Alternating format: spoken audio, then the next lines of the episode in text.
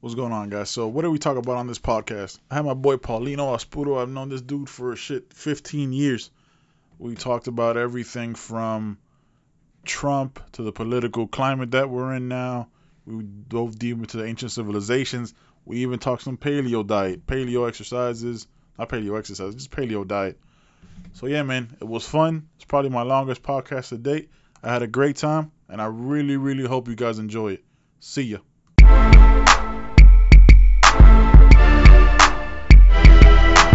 Welcome to the podcast where my guests and I talk about anything and everything from sports, relationships, politics, movies to TV shows, current events, and conspiracy theories. No topic is ever off limits and it's always uncensored. I'm Ben Borges and this is Man Chatter.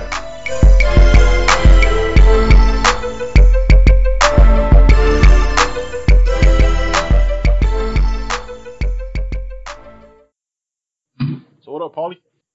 What's going on, brother? Chilling, man, chilling. So uh, obviously we were talking earlier in the week, you know, messages and text messages talking about finally linking up for a podcast. So uh, you're always one of the people that wanted to have on because every time we've had debates, it's always hard to have debates online though, because I don't like texting that much.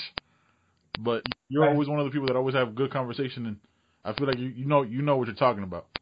You know what I mean, so what what what, what made you want to come on the podcast today, bro? Well, well, I'm a little bit nervous about being on the podcast because I always get myself in trouble with like Facebook debates and things like that because I tend to be a little bit of devil's advocate and a contrarian where I- I'll go the opposite way just to add like a different perspective to Right. things, uh, especially on social media and stuff like that because social media has become this huge echo chamber Mhm. where people just align themselves with with a certain type of group where they agree with, and anything that goes away from that narrative kind of just puts them into cognitive dissonance Right. And they kind of just lose it, you know. So what I try to do is just offer a completely off the wall different perspective, and uh, I've always done it on Facebook. This is my first time to do it in a live forum, so I'm excited about Yeah, it. Yeah, man. I feel always, I always feel like it's a lot better because, like I said, like typing it out or you know going thumb crazy and just whole, doing this whole response is, is difficult for me because sometimes my thoughts don't catch up fast enough with my fingers. So I feel like talking is a better is a better way to reply and respond to things. But yeah, like we like I said, mm-hmm. we always had got into those conversations, and I told you I I don't like people who just listen to yeah like you said the echo chamber. You know what I mean? Like just listen to their own opinions back to them because then that like I said that separates us more and more.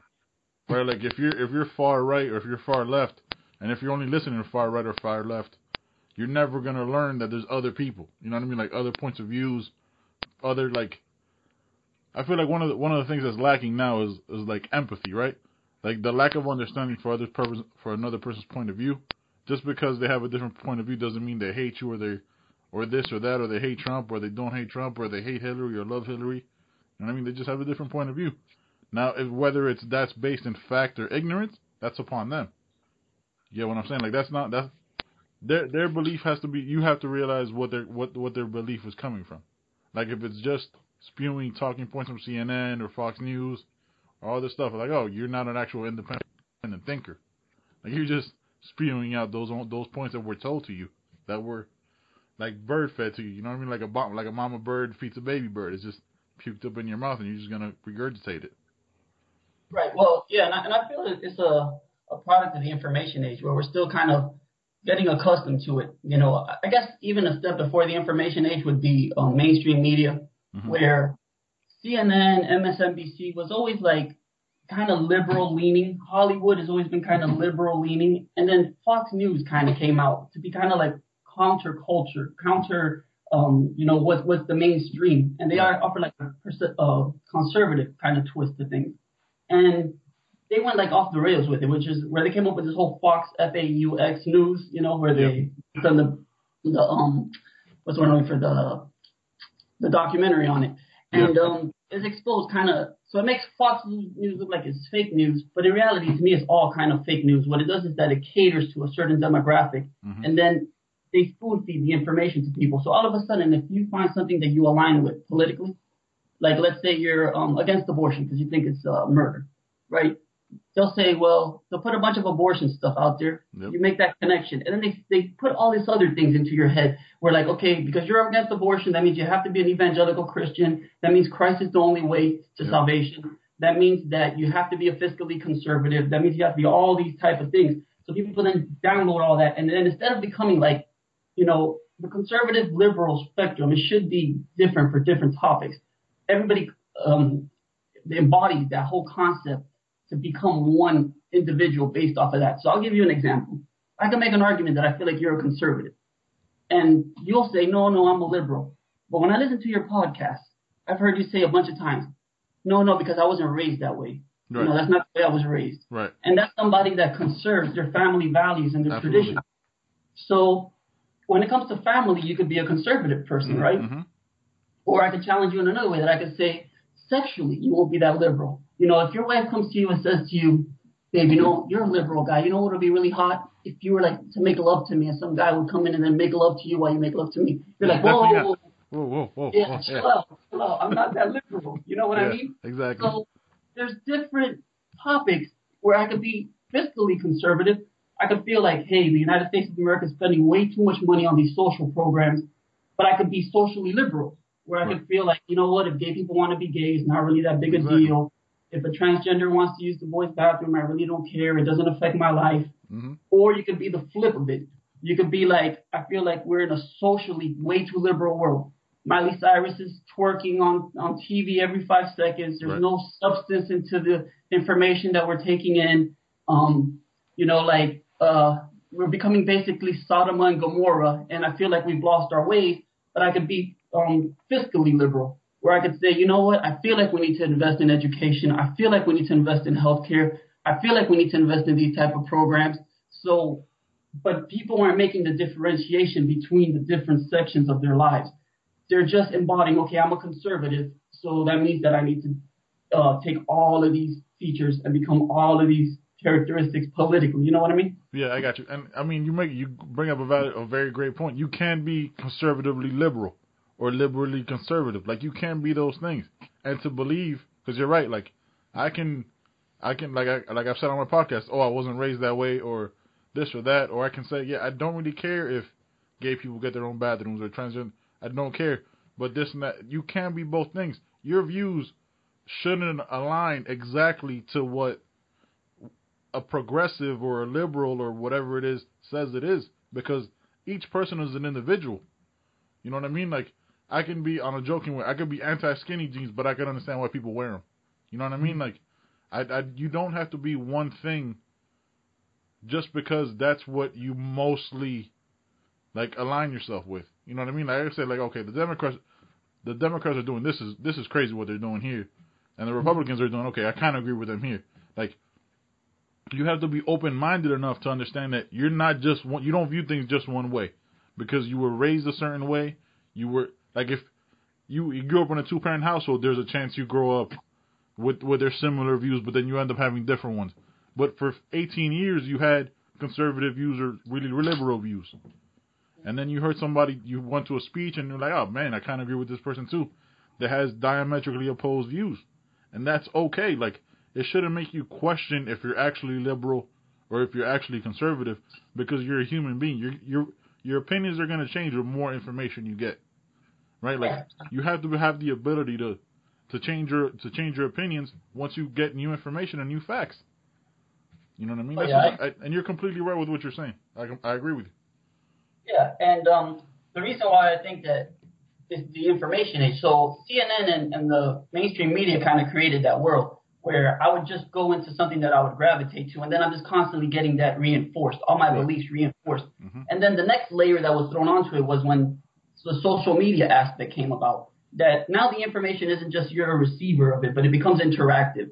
I could go into a forum and then I could, you know, I've been for five years listening to, to CNN and I have one worldview and I'm going to go into a forum and I'm just going to dump off everything that I can. And you see it all the time. It's always one person makes a point, another person makes a counterpoint, counterpoint, and then once that person really can't counter, it's an ad hominem attack. Right. Oh, you're stupid. Oh, you're a bigot. Oh, you're a racist. Oh, you're a, a snowflake. Oh, you know, you're a social justice warrior. Right, yep. They hit you with a label to try to invalidate what you did. Yep. And that happened for so long that I, I feel like Donald Trump, um, and again, I'm not a Trump supporter, so I don't want to, because I don't want to say things you get thrown into that label. I find myself supporting him a lot in the sense like if you say anything in favor of him, it's like they throw you into that basket. You're a Trump Right. supporter. Right. But what I think Trump was kind of genius in, in, in figuring out is that he saw that before it kind of happened a lot, and instead of like what would happen is I would say, um, this is just a hypothetical. This is something I believe. Let's say I say, okay, um, I think that uh, black people should be more responsible to their community. They have to, um, you know, focus more on black on black violence instead of police killing black people, Right. or focus more on abortion. You know, if you say Black Lives Matter, the number one killer of blacks is abortion in this world. Right. After that is heart disease. Nobody's talking about that because it No. doesn't fit in with it. Nobody Right. So I should say, okay, I need to, but then somebody throws it on, they say, you're racist. And then all of a sudden I back up and I'm like, yo, I'm not racist. I got black friends. How could I be racist? Then- I'm then black yeah. all the time, right? That's what people would do. When you start into that back up, like that, yo, I'm not racist, you know, then all of a sudden you're not arguing your points. You're not on your facts anymore. Now you're getting You're arguing the attack. Yeah, you're letting that hominem attack steer the conversation, True. which is what was killing the right wing and Republicans for a while in this country. This is why they were, especially when when they went the evangelical Christian route, that they would try to rationalize everything with the Bible, and then they get hit with this, and then it's like, well, if you're supposed to be a Christian and somebody's calling you racist, you're kind of off of what you it knock them off center. Trump, instead of like balancing it, he would double down on it.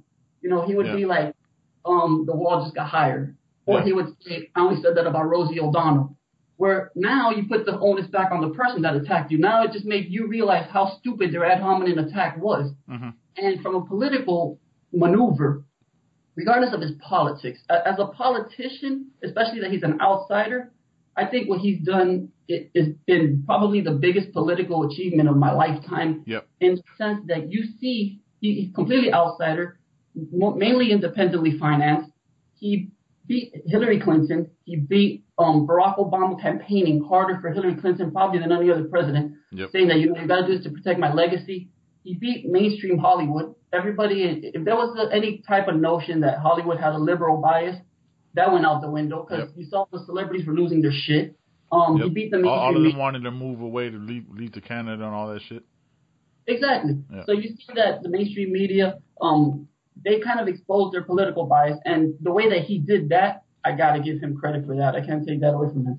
Oh no, I, that's that's where I I completely agree with you. I think when I called it, I want to say like last July, like right when Bernie got uh DNC'd out of uh of the run of the primary, and then it was Hillary and and uh and Trump. I was like, yo, Trump's gonna win.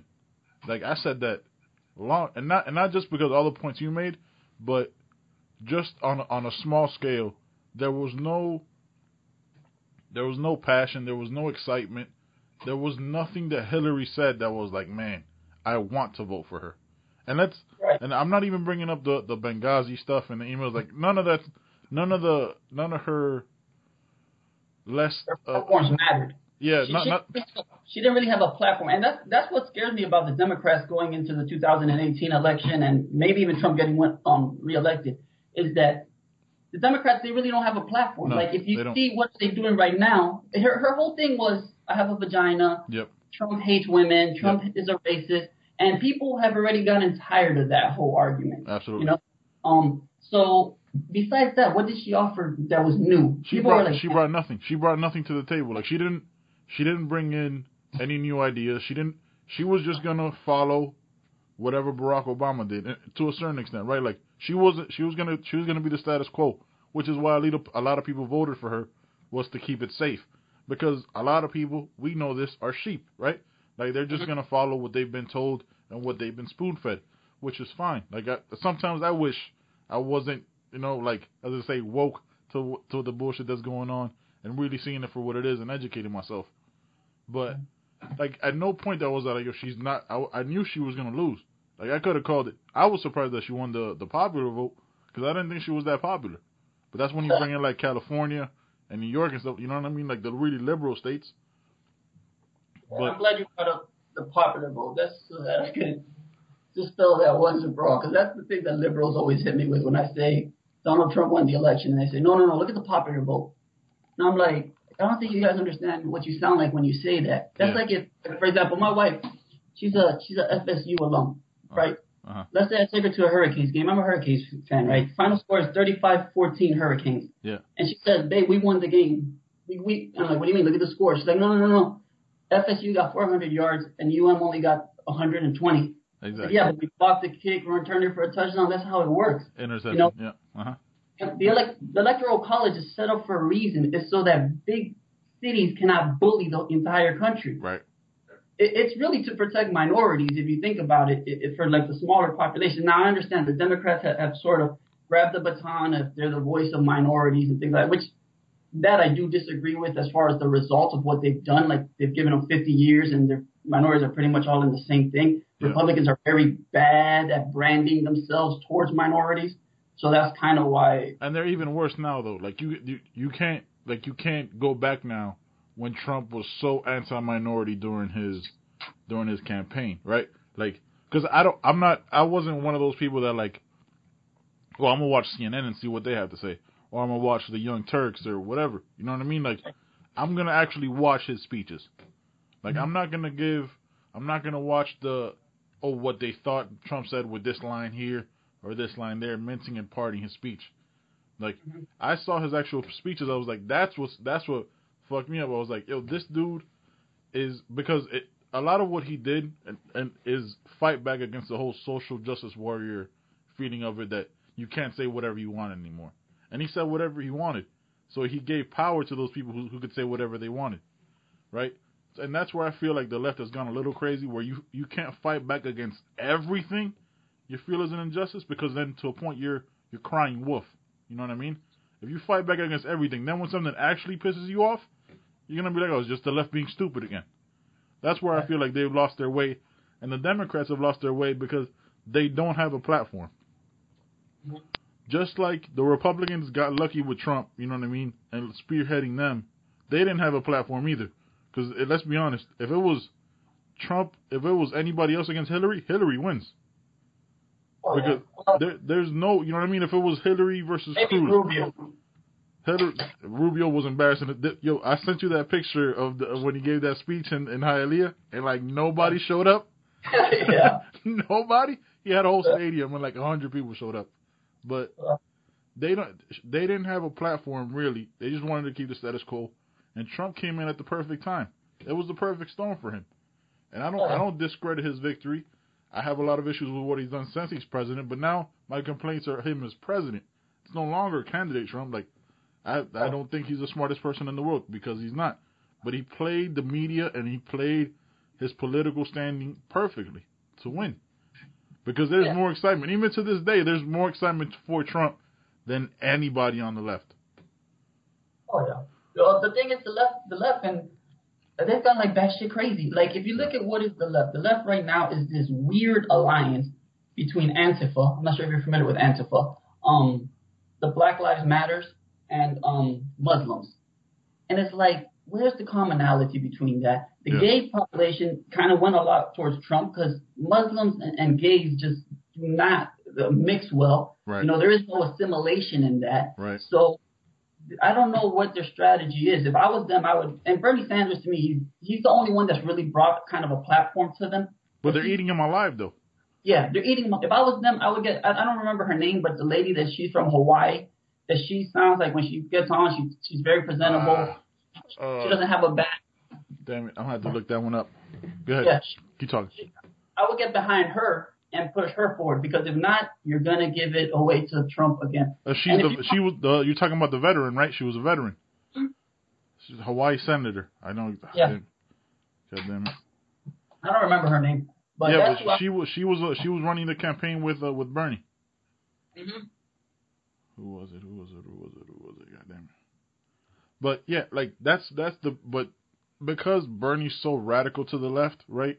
Like Yeah.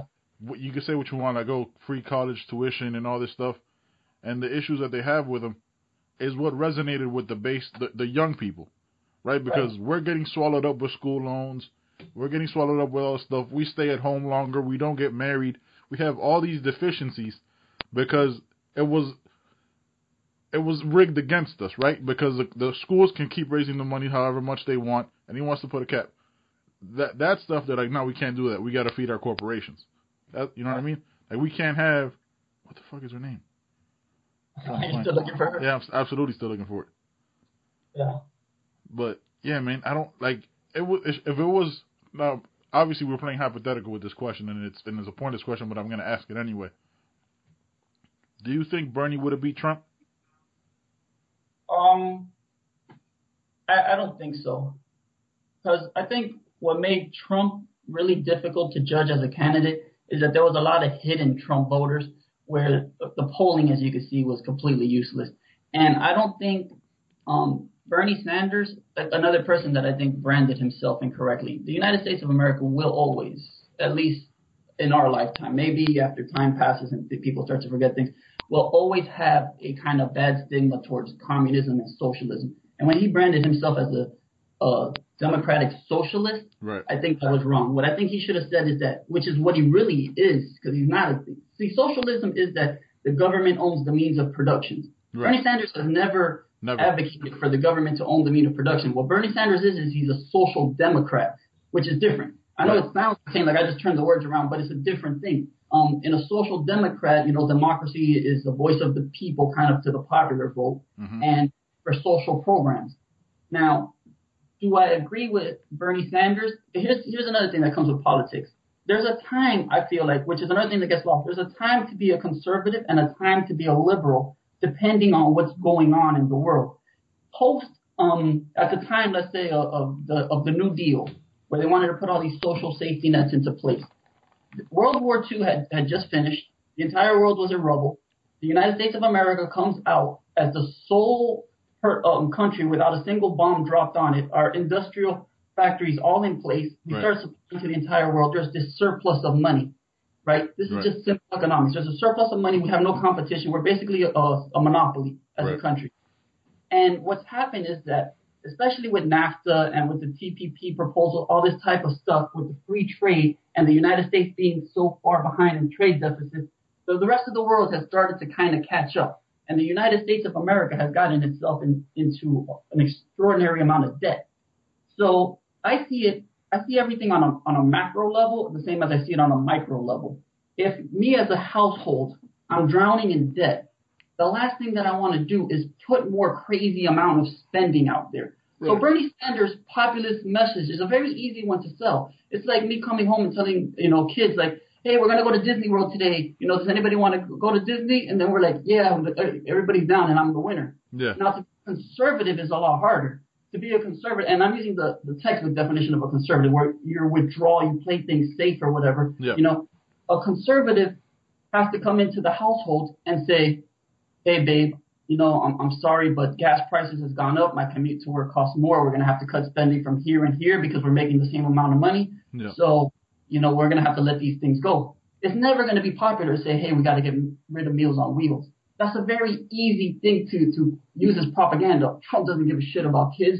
He doesn't want to feed kids. You understand? Yeah, but I got when you. you mm-hmm. When you look at it from a financial perspective, you have to say we got to make cuts here. Now, I'm talking from a conservative standpoint, and I feel like Republicans for a long time have been a, a, a misrepresentation of conservative. Because if you're a fiscal conservative, then you're not going to be cool with increasing the military spending to the levels that we have the military right, spending. The highest in the world. Yeah. You're not going to be cool with, with bombing Syria for, for no reason, basically. None. You know, we're not going to be cool with all these stupid proxy wars that we got going on. That that Barack Obama drew a drone strike the shit out of Yemen, would drone strike Libya, all these countries, and then he dropped you know, he dropped twenty two thousand bombs, but the way he's the way he's portrayed is not tough in the Middle East.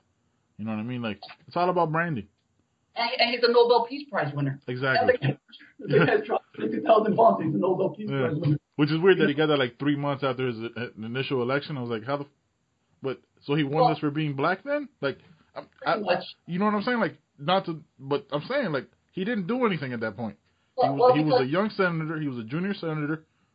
Ran a hell of a campaign.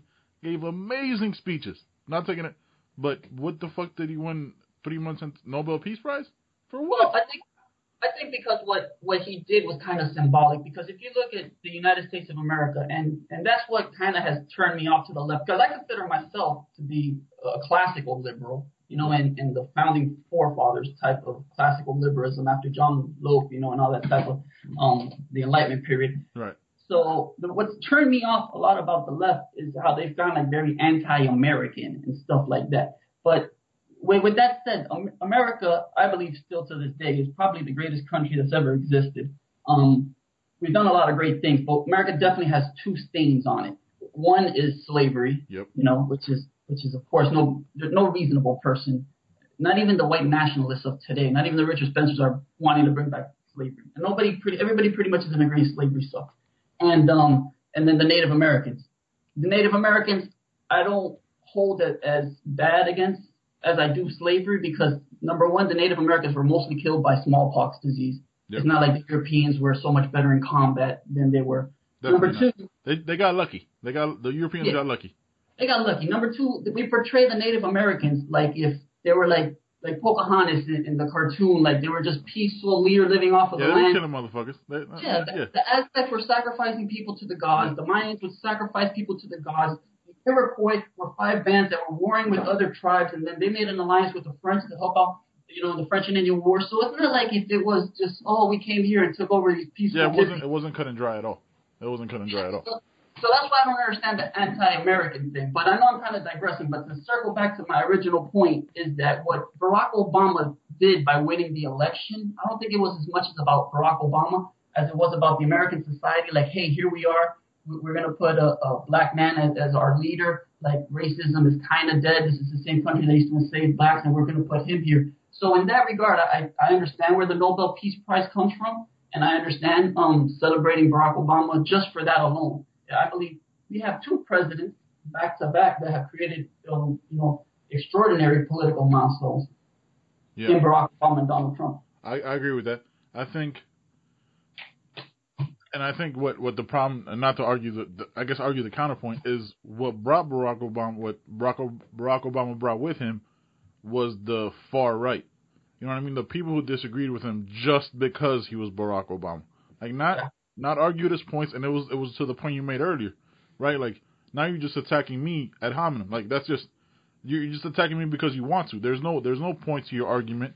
You're just saying, oh, it's because he's black. You got representatives like, by the way, I found the name. Uh, it was Tulsi Gabbard. The Okay. and she's a congresswoman. She's a military Yeah. service member. She has a bunch of medals. She should have. She should have. She would have been a great like vice president. That's president. what they got to put forward. Yeah, that's what they got to put forward. But again, she's too.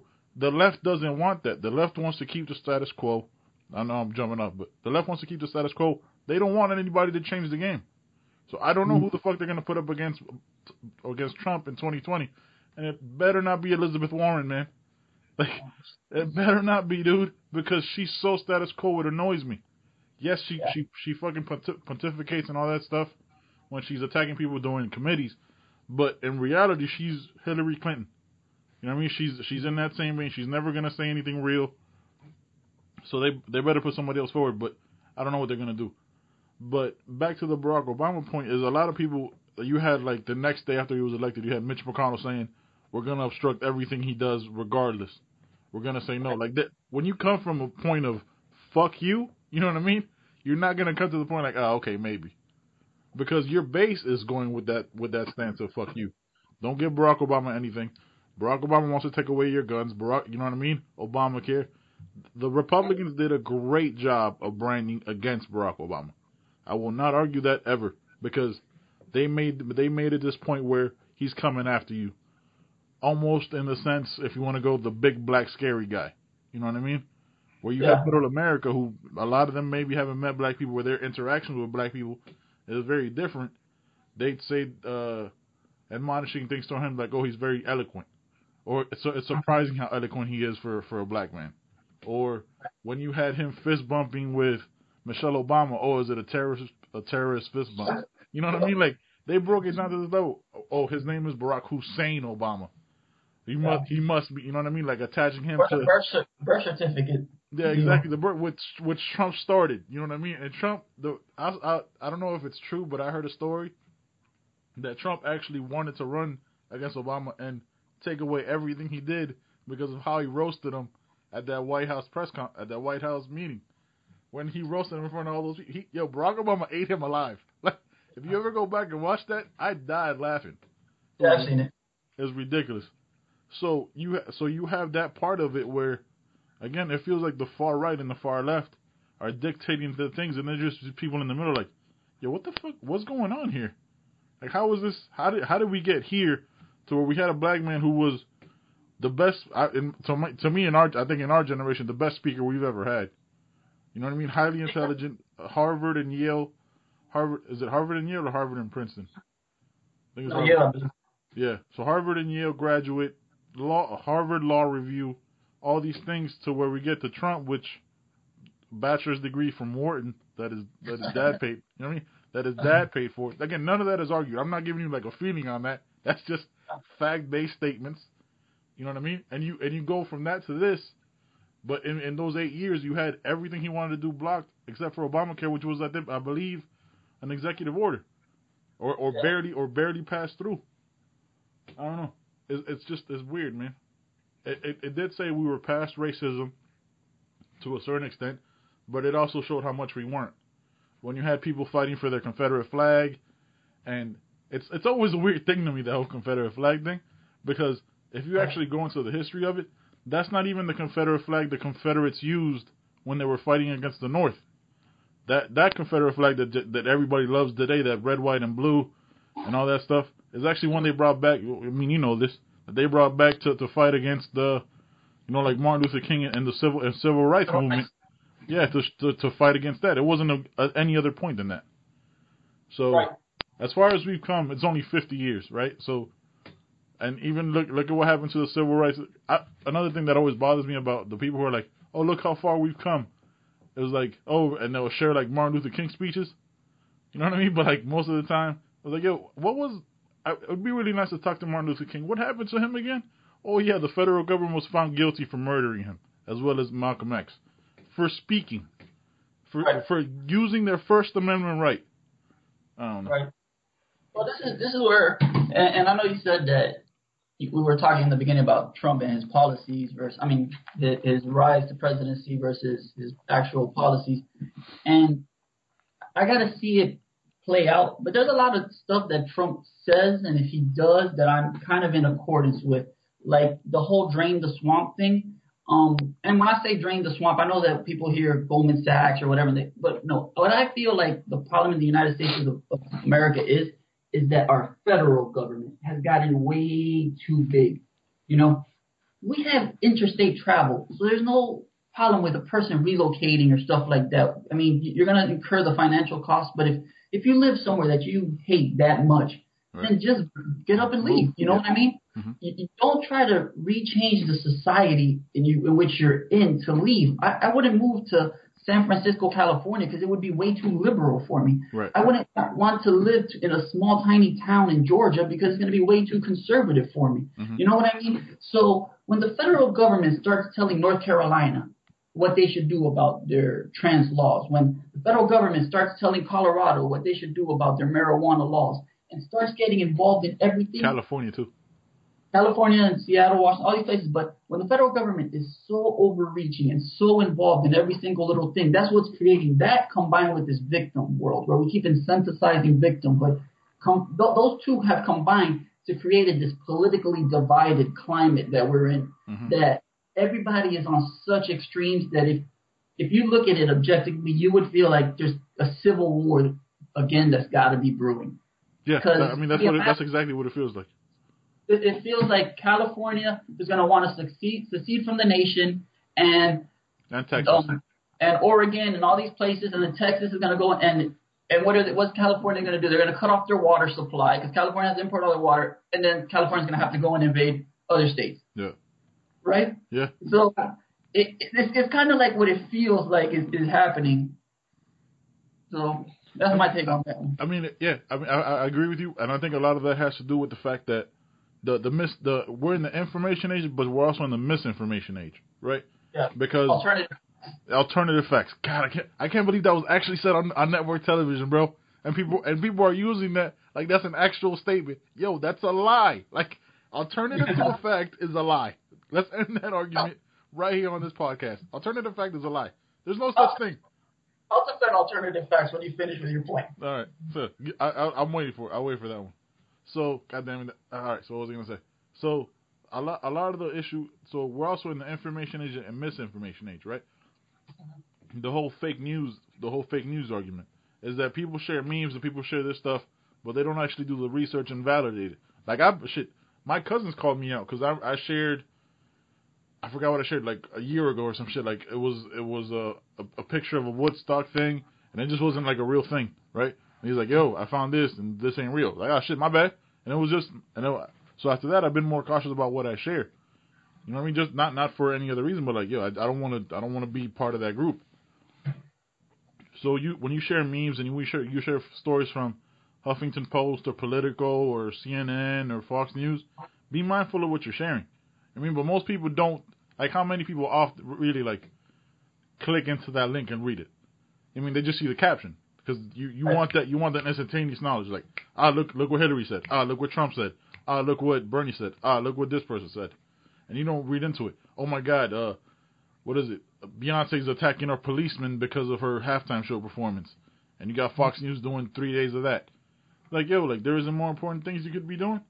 But then people watch people who watch that feed into that whole narrative, and again, it, it goes into like I, am I'm, I'm assuming seeing uh, California watches a lot of MSNBC and CNN. You know what I mean? Because they're a really liberal state. Middle of the country probably watches a lot of Fox News, and that's just an assumption. You know what I mean? Because you we view the Midwest as conservative. And then you got the the East Coast who probably watches CNN, Washington, reads Washington Post, yada yada, so on and so forth. When you're when you're feeding your own echo chamber, and you have friends with like-minded points of views, I feel like you're never learning anything, because you're just reiterating the same fact. You know what I mean? Like you're just hearing the same thing over and over, which I don't feel like you learn anything from. So what did you want to say about alternative facts? Oh, alternative facts. Alternative facts to me, I mean, I can see how it's applicable in today's media storm, where I'll, I'll, give you. Let me try to think of an example. Okay, like I'll give you an example. I listened to a podcast that you had um, with some guys from Venezuela. Right. They were talking about the climate in Venezuela, right? Yeah. They were very knowledgeable guys. They were into the politics of Venezuela, probably more than me. That's their home. Yeah, I didn't. Know, I didn't know shit. everything they were saying. I was like, uh huh. I didn't know anything yeah. about it. I mean, I, I, know some of it, but I didn't know to the degree that they did, right? Mm-hmm. But in my head, I'm listening to that podcast and I'm like, okay, there's an elephant in the room that still hasn't been brought up. I imagine it's going to come up eventually, but it never did, which was communism. Like, how do you talk about the situation of Venezuela and not bring up communism? And I don't think that they were being intentionally di- directing it, but I could bring up a whole different podcast on the communist aspect of what happened about how you know, Hugo Chavez comes in there and he's very benevolent and I'm going to give away oil for free yep. to these other countries. And like, I did hear him say that they, they dropped the price in Venezuela of oil really low. They set up a mono economy based off of one resource. Yep. And he starts implementing all these social programs, like I said. And those would be alternative facts because it's not contradicting what they said. You know, everything that they said was true, but I'm just saying this is like an alternative fact. This is also a fact that could be applied onto there. You know, but when you have Fox News reporting on something that goes against a conservative narrative, they will leave that part out to spin right. it. Right, and, that, and, that, and that's but and your your alternative fact is valid in what you're saying because it, this is uh, you're saying this also is happening, but the way right. uh, Kellyanne Conway brought it up, Kellyanne Conway wasn't in that way. It was like this is a lie. Oh, you could use your, you know what I mean? Like, yeah. was, you even see like the video of her. She was like, alternative facts. Like yeah. it, it, wasn't it wasn't like oh let me give you a fact. It was just again it becomes it's not even it's never answering the question. It's let me let me just completely spin it in a different way. I forget what yeah. the whole back and forth was about, but this this White House doesn't have and it's not even like viewing it from a, from my progressive goggles or my conservative goggles or whatever. Like the way they approach things just isn't professional. You know what I mean? Like, given he might be like Trump might might be an outsider, but a lot of the people he has around him sh- are supposed to know what they're doing. You got Jeff Sessions that wants to up the drug war with marijuana, which is fucking stupid. Which is, I think, in my opinion, it's just crazy to me, because if if there the way I look at it, right, if there's a possibility to make money from it, why are you so against it? And that comes down to me as like the Big Pharma's against it because marijuana, all the different things marijuana could treat. If you really put the money in to study it, if it can help people, why not? If it can help people, you know what I mean? Because I'll, I'll give you an example. I'll say like this: a couple years ago, I hurt my back. Right? I hurt my back really bad, and I and I smoked some weed. And dude, like I tried pills, uh, I tried heating pads, I tried everything, Vicks, icy hot, everything, man. And my back was still messed up. My back was still messed up. I smoked a little bit, and dude, it was the only time I felt relief in my, relief in my pain, and it wasn't just because I was high. It was because like I literally, I, like I literally just felt my back lo- like loosen up and feel better. You know I mean, that's just that's just my one like little point to that. But if there's a possibility it can help you, and the government can make money from it, like Colorado and California have a ridiculous, well, maybe not California so much because they make bad investments, but Colorado has a ridiculous amount of surplus since they started investing really as a state in marijuana. You know what I mean? Like I I, I don't understand the drug war. And then you got Sean Spicer, who's a terrible press secretary. You know what I mean? Can't tell a lie as he's as he's telling you like, oh, I, I don't. Yeah, I'm sure uh, Jim James Comey's fine. Next day he's fired. You know what I mean? Like as as a White House, they don't have good standing, which will, brings me to question is his whole judgment as a businessman, right? Like, because the whole argument we heard it, because I know you heard it too. Oh, he's a businessman. He's going to hire the right people. How's that worked out so far? Mike Flynn, a, a, a foreign agent. Jeff Sessions might be fired any come any day now. Sean Spicer is terrible at his job and incredibly, what's the word, defensive, right? Like you, you're the press secretary, dude. Like you're the person we see every day. Give out a different, give project differently. Don't be so combative. You know what I mean? Because then if you're combative and you're just a mouthpiece, we're gonna. If I'm looking at it and and I don't know better, the whole White House is combative. Right. The White House is the leader of the country. How are you combative against the citizens of the country? Because the press, wherever their faults may be, they're still citizens. You know what I mean? Like at least treat them with some respect. Not the ones that attack you for no reason, not the ones that are on your dick for no reason, and so on and so forth. Right. Well, I, the thing about about that thing with Trump and which is I think it is very dangerous because I don't know the validity of it or whatever. But and, and I I could kind of talk about Trump because I've been like in the belly of the beast where I've, I've met alt-righters and and like I'm into the chat forums and I see what it is, how they think, and how they operate. And and a very um you know pervasive thought with the Trump community is that Trump is playing 4D chess. That he's always like four or five moves ahead. Like if he's I don't, type, I don't. type of mm-hmm. genius.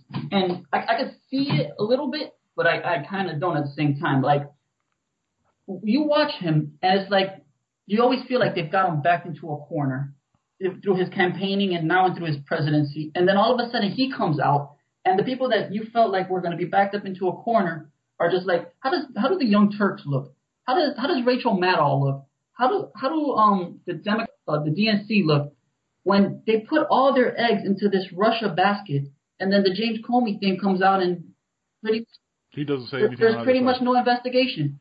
And you're like, okay, well, Mhm. you were campaigning the whole time that this was uh, Orange Hitler, and we've been now what almost seven months, eight months into his presidency, and there's not a concentration camp anywhere. You you you've seen him. Um, now they switched from the Orange Hitler thing to the Russia thing, more Russia, and now you know there's still no comrades. There's no post in the United States of America. There's there's no transactions really happening. When you keep Well, that I, I'm gonna push back a little bit against that. So, um, Ru- the issue with the issue that I have with the whole Russia thing, and I agree with you, the whole concentration camps.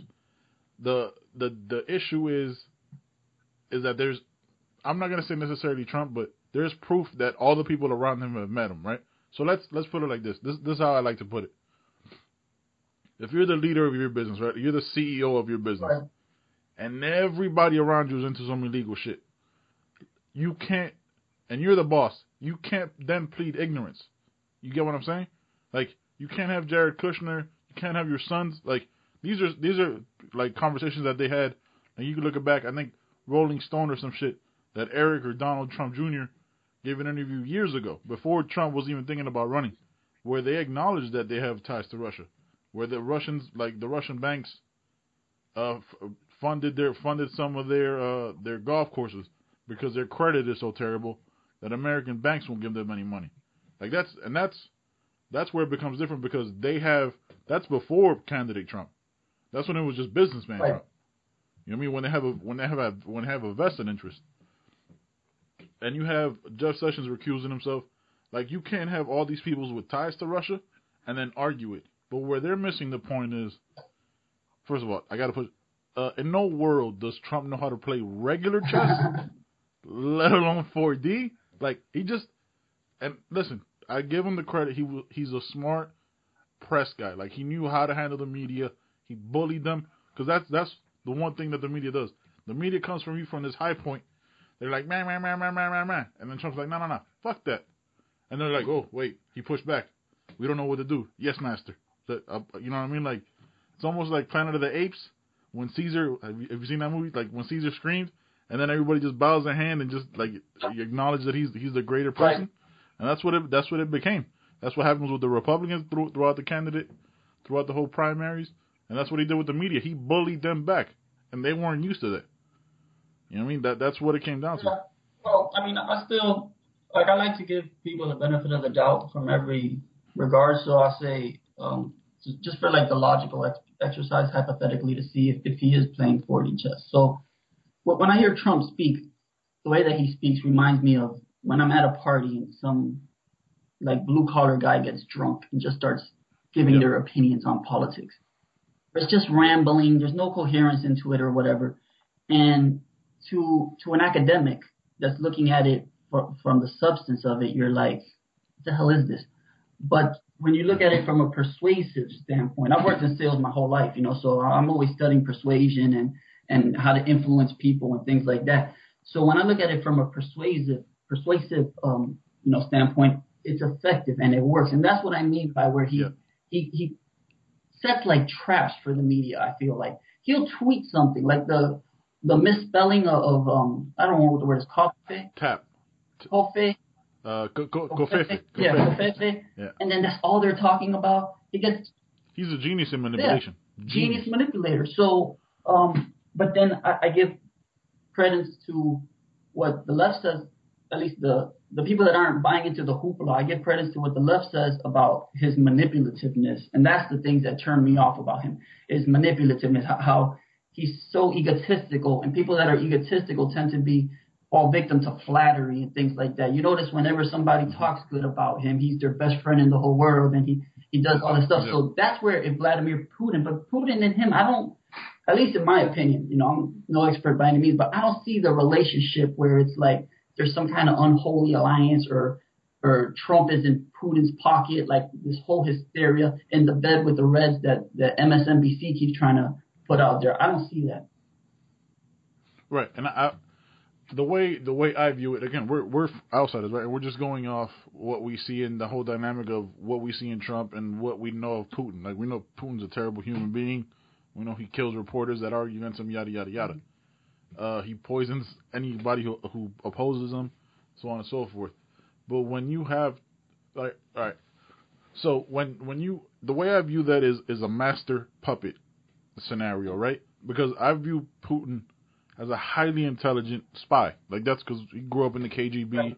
He learned all that stuff. So if if you can get Trump with what you said, like a little bit of flattery, you know what I mean? And they and there's pictures of of Trump laughing with uh the the people from Russia in his Oval Office. I mean, they probably just said, "Hey man, really like your hair. Looks good today, brother." You know what I mean? Like some simple stuff and just little bit of flattery because his ego is so fickle and fragile. It it leads it leads to dangerous situations where if they give him a couple compliments, he he might overlook this. You know what I mean? And who knows what that could be. So as far as what you said, like transactions, there's I think all I think we you know this all twelve. First of all, I didn't know there was twelve intelligence agencies. Just to be completely honest with you, I didn't know there was that many. All twelve intelligence agencies said that Russia uh, affected our elections somehow. Right? They don't want to go into it because it's a ter- matter of national security. so then Barack Obama acts and pulls sanctions on on Russia, and then Trump is slowly pulling them back. Uh, Barack Obama took away two compounds from them. I think one's in Maryland and one's in like New Jersey or something. These huge mansions, right? Which is based on the news and, and news reports. Again, I look at four, always look at like four or five different reports. I don't ever look at MSNBC. Like I look up printed news and stuff like that. Those places were like homes for spies, right? That's where Kislyak works and all that stuff, and or Russian nationalists and all that type of shit. So Trump is giving that back to them. Now, as a matter of national security, this this is the question I have with the whole Russia thing, right? If if that was a Muslim country that allegedly affected our elections, Mhm. right? would it would it be looked at so casually by the same White House? Like if if all twelve national security agencies said, "Hey man, Iraq, Iraq or Iran, somebody affected our elections in this way," we'd be in motherfucking war. Like you know what I mean? Like some we would have bombed the shit out of them. Some would have happened, but all twelve national uh, security agencies says it, and then people come to the defense of it. Like, oh no, I voted for Trump, not just Russia. Like, yo, man, like, do you not understand that's still a matter of national security? You know what I mean? Like, and you can't, they can't be so passive. Still has not given a speech on Russia or what he did. Just that, oh, I don't have any ties to them. No, man, like you're the president. It has nothing to do with you anymore. This, if they affected it in any way, when he's on the campaign saying, "Hey, Russia, hack hack the DNC," he's already like I always have a joke. He's already outsourcing jobs. Like Americans could have hacked the DNC. Why'd you specifically call for Russia? There's other countries. I'm sure Australia has hackers. I'm sure China has hackers. Why did these? It's just questions that I have. You know what I mean? Why did he specifically call for Russia? Why did he say, "Oh, I'm sure America has their has their skeletons too"? I'm paraphrasing. When he was asked if he could call uh, Vladimir Putin a bad guy on on Fox News, you know what I mean? If there's already this, at least the president, he has all this information, right? He can get all this from from his security agencies. If he has all this, why does he continue to not say anything? Because it's still a, national, a matter of national security. Russia's not an ally. Russia's not an ally anyway. But you won't you won't fucking uh was it uh shake Angela Merkel's hand or you you'll push the the president of some country, you know what I mean? Like you'll do all this stuff and you'll like big and back with that. But when it comes to Russia, you won't even give a speech when it's proven right. that he, that they did something in some way. To what level, we don't know. But in some way, they try to affect our democracy, and you're not saying shit about it. Is what bothers me. Well, I mean, there's there's different layers to that stuff. So st- to start with the whole sanction stuff, or or like when Hillary Clinton wanted to make Syria no fly zone, which would you know, um, warm up relate when thaw out relationships with Russia or, or things like that, and he goes and he says he's against those type of things. I think it's in America's best interest to at least have a somewhat working relationship with Russia. I, I, and they're the other nuclear superpower, closest thing to it in the world. So you know, you're not talking about Iraq or something like that. You don't just go and drop drop drone strikes on them. You know, you're talking about World War Three if there's a problem with the U.S. and Russia. So right. in that regard, yes, um, I don't really have a problem with him doing things like lifting sanctions or things like that, which I would have to get into the specifics of what specific sanction and the um, economic repercussions or whatever. But um, as far as the other side, then where we get into like the conspiracy type of stuff of the, you know, could Putin like have Russia like a puppet? I mean, sorry, could Putin have the United States like a puppet master, like you said? I, I just no, no, not the United States, just, just Trump. Trump. Okay, so uh, well, uh, as, our, yeah. as the leader of the United States will then have influence right. on the United States uh, into the policy right. that he does. And I haven't really seen any type of like, at least here in, in the United States, any pro-Russia type of policy or, or movement towards policy from Trump. Now, if, if I see that, then I. So the so so the one to look out for the the big one that I learned from the Young Turks and then I looked into it. You know what I mean? Was that Russia and the United States had a five hundred billion dollar uh uh, oil deal, right? right? With with ExxonMobil, which is now the CEO. Again, it's not conspiracy theory; it's just what it right. is. The C the CEO is a Secretary of State. Uh, can't think of his name. Rex Tillerson, mm-hmm. right? So that's the one. Like if that happens, it's like okay, that's yeah. that's pay for play then. You know what I mean? That's five hundred billion dollars. That's a lot. Of, that's a lot of change. Mm-hmm. That that'll that'll pay some bills in in the Trump household or whoever's household, ExxonMobil, because that's who the deal was with. It was with Russia and ExxonMobil. Right. So, I mean, we'll see what happens, man. Like, like again, I don't I don't believe Trump's playing 4D. I think what he's what he's doing is amazing because what he while he's distracting with his tweets, his Republican counterparts are pushing, you know what I mean, ridiculous health care, ridiculous tax reform, so on and so forth. And that's something we can get into too, but it's it's he plays his role perfectly.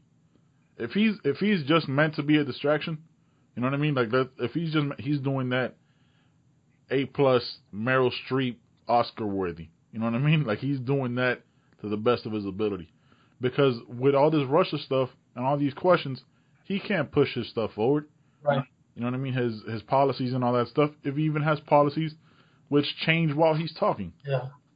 Well, I think I think we can look to the past for an example. Now that you said it jogged my memory, but I think we would we will both agree that in, in my lifetime, I would say George W. Bush was probably the worst president that we've had Mhm. in my lifetime. Mhm. And the constant criticism of George W. Bush is how stupid he is, is what people would say. Yeah. But then you'd Yeah. say, okay, You ever? Sorry to jump. Have you? If you ever look up, I'm. I don't know if I can send you. I'll send you the link. If you ever look up his speeches when he was the governor of Yeah. Texas, holy shit, a totally different person, dude. Like it, it do- doesn't make sense. How? do- Like how? Uh, How do you dumb, how does a person get dumbed down like that? And I don't think so. I think it's just that it, it's politics, and we really don't know what goes on behind the machine. So um, we- we've become kind of an oligarchy where the chiefs of big corporations are kind of behind the scenes, are the ones that are really kind of running things.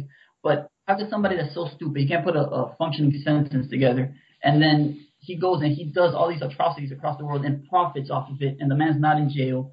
The man's just, you know, everybody thinks he's stupid to the point now that if you look at it, how history has sort of absolved him. He was against Trump, and the Democrats and these people were like with George W. Bush. Like if, like if CNN and MSNBC weren't dragging this man through the dirt every every freaking chance they had with all the stupid like he wasn't. Like if he wasn't a war Right, criminal. exactly. So, but then you, you would see Barack Obama and Hillary Clinton are the same thing, war criminals in in, the, in what Yeah. they do, Benghazi, Yemen, all these things. So how, Yeah. how why is it that the Republicans they always play like the stupid role? You know what I mean?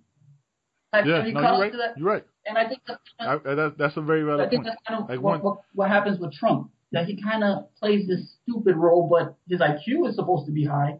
I, I mean, I don't think Right. he's, and, and I know people like the Young Turks or whatever, they always, um, the man's a successful businessman. In any way you look at it, you know, I don't want to take that away from him. You can't be that stupid to be that Right. successful as a businessman. Um, he, he he's had bankruptcies and stuff like that, but that's him manipulating the system. That's like when you watch these Right. soccer players and they flop all over the place. You know, that's because that's built into the system. They get the reward Right. from it. You know, or, or the NBA now that the, the flopping is crazy. Right. So so so my question to you is, if that makes him a smart businessman, wouldn't that make it easier for him? How much? How am I trying to say this? So if he took advantage of that system, right, and he has other and he has other people in that system that are rich, wouldn't he make it easier for those people to take advantage of that system? Because, he- like, I- let- let's ju- that's just human nature, right? Like if you if you took over something, and I was like, oh wait, I could I could make it easier for my boys to get make make it easier for them. You are. You're not gonna look for the people like some strangers, like the people making fifty, sixty thousand dollars, thirty, forty, fifty thousand dollars a year. You're not gonna make it easier for them. Oh. Like, oh, I mean, I could help out the CEO of this corporation or this corporation because I've known him for 20 years, and I could do this tax reform to make it easier for them to make more money. You know what I mean? That's that's where that's where I I have the issue with that. Majority of America don't even think about. Like it, I only know Paul. You know what I mean? Like I only and I I could take care of Paul. And if Paul's if Paul's trying to make more money and I can affect it in the way I can help him to get more money, I'm gonna do it. Mhm. You know what I'm saying? Like if he took advantage of the system, he's gonna make it easier for other other big corporations and other millionaires or billionaires to take advantage of the system as well. At no point in that argument is he gonna be thinking about us. Right. You get what I'm saying? And that's that's that's an issue I had against Hillary Clinton too, though, because it goes both sides. Because she was gonna help the people who funded her and paid for her campaign. Right. It's just human nature. If you're gonna give me 250 grand, I'm be like, all right, man, I gotta take care of you somehow. That's a big loan. If somebody gives me a hundred dollars, I know I'm in debt. to them. Let alone 250. Mhm. Well, that comes then down to like, which, I agree with everything you said, but it'll come down to now as far as the effect of it goes, comes down to philosophical differences, and this is where I always sit and vibe with liberals, but when I start getting into this type of talk, then they always bring out the ad hominems and things like that. Where Right. I feel like the role of the government, especially the federal government of the United States of America, is national defense, is to settle lawful disputes between citizens and other states or things like that. And that's pretty much it, right? I feel like the United States of America has somehow turned from the land of opportunity to the land of equality. And the problem with equality is that equality goes against the system. And by the system, I mean the universal system. You could be religious and believe in God, and God has their hierarchy, right? You could be an atheist mm-hmm. and believe in the Big Bang Theory. Well, the universe came into existence by the equality, inequality of matter and antimatter. Every single thing that's observable in the universe is unequal. When you leave something right. to its own devices, the NBA, nobody in their right mind would say, you know what, you know what the NBA needs? It needs more white guys. Let's put more unathletic white players in the NBA to make things more fair. Let's put more Asians. Let's put some girls in there because when you leave it to its own devices without human interference, the inequality always comes out, right? So yeah, absolutely. Trump wants to, and I know the word for it, but it's escaping me right now. But it's when you push forward somebody that's your friend or or, or a family member, something like that, in the system nepotism. Nepotism. Trump wants to engage in nepotism. That's not the that's not the human system. That's the universal system. That's how it is. That's gonna happen. So that's why I think we should restrict the power of the federal government so that the nepotism isn't so important, and that we, as the poor people, have to stop saying the government isn't doing this for me. The government, like we as the poor people have to say we got to learn the system just as good as them. Yeah. You know, when when Frederick Douglass found out that the slaves were freed, Frederick Douglass said, black people have to work harder, yep. be smarter, and yep. everything than white people. Yep. Not to prove anything to white people, but to prove to themselves that they're deserving of it, right? That was Frederick Douglass. Black people on on a good course in history, and then they've gotten now into government situation, and there's some black people that have figured it out for themselves, and they've gone up to the top. Barack Obama being the you know the mantle bearer, the top, the top of the top, yeah, magnum opus of it. And then you have other ones that they've fallen into the the trap of the, becoming on government dependence, and the, they the world owes me something. They don't advance themselves, and they're having cultural problems and stuff that. That is not anything genetically wrong with, with black people. That is the system that they've put them in because when they were following Frederick Douglass's form, they were at the top of the Tuskegee Airmen. They started Black Wall Street in Oklahoma. You know, the they, oh, I mean, if you bring up Black Wall Street in, in, in Tulsa, you got to bring up the the what ended Black Wall Street. Oh yeah, absolutely. But which which a lot of people don't know about, man. It's shocking to me how many people don't know about that. Yeah, of course. They, they um, the white people burned it down. They saw success, yeah. but the worst thing that the white people did was not burn down Black Wall Street. The, the worst thing the white people did was they say, "Don't worry, we'll take care of you." Because they haven't yeah. taken care of them. True. You know what I mean? When they were on their own accord, that's when they were thriving as a as a culture yeah. in the United States of America. And then you know they had their civil rights battles and stuff like that. But even still, the black family was together. It wasn't the divorce rate and single motherhood that there is nowadays. So um, I use them because I've seen I think it's Tommy Sotomayor that he, he uses a great analogy that he says that the black people in America are like the canary in the gold mine, in the mm. in the mine, where they're the ones that set things into action because they're kind of like always the test dummies, you know. Yeah. Um, they're the most oppressed class in, in this uh, country for sure. For so when you see it happen to them, then us as other races or as other individuals in, in different um, social statuses and varying degrees of income, we have to see that for ourselves, where we have to learn the system better than them. We have to work harder than them. We, you have to tell me what's Donald Trump's son's GPA. I got to get a GPA higher than that. How many hours a week does Donald Trump work? I got to work more than him uh, because that's how you're going to take the power from them so, to get to your own people. So this whole thing of like being victims and oh Trump is nepotism and stuff like that, I don't unless if he's doing it, which is kind of what's been happening with globalism.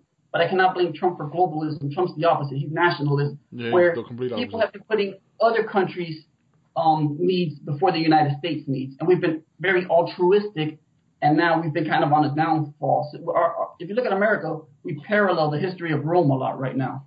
Yeah, I mean every every great. I mean, it's just well, we, we can go into civilizations right now because it leads us perfectly into that. But mm-hmm. every civilization in every country has its rise and its fall, right?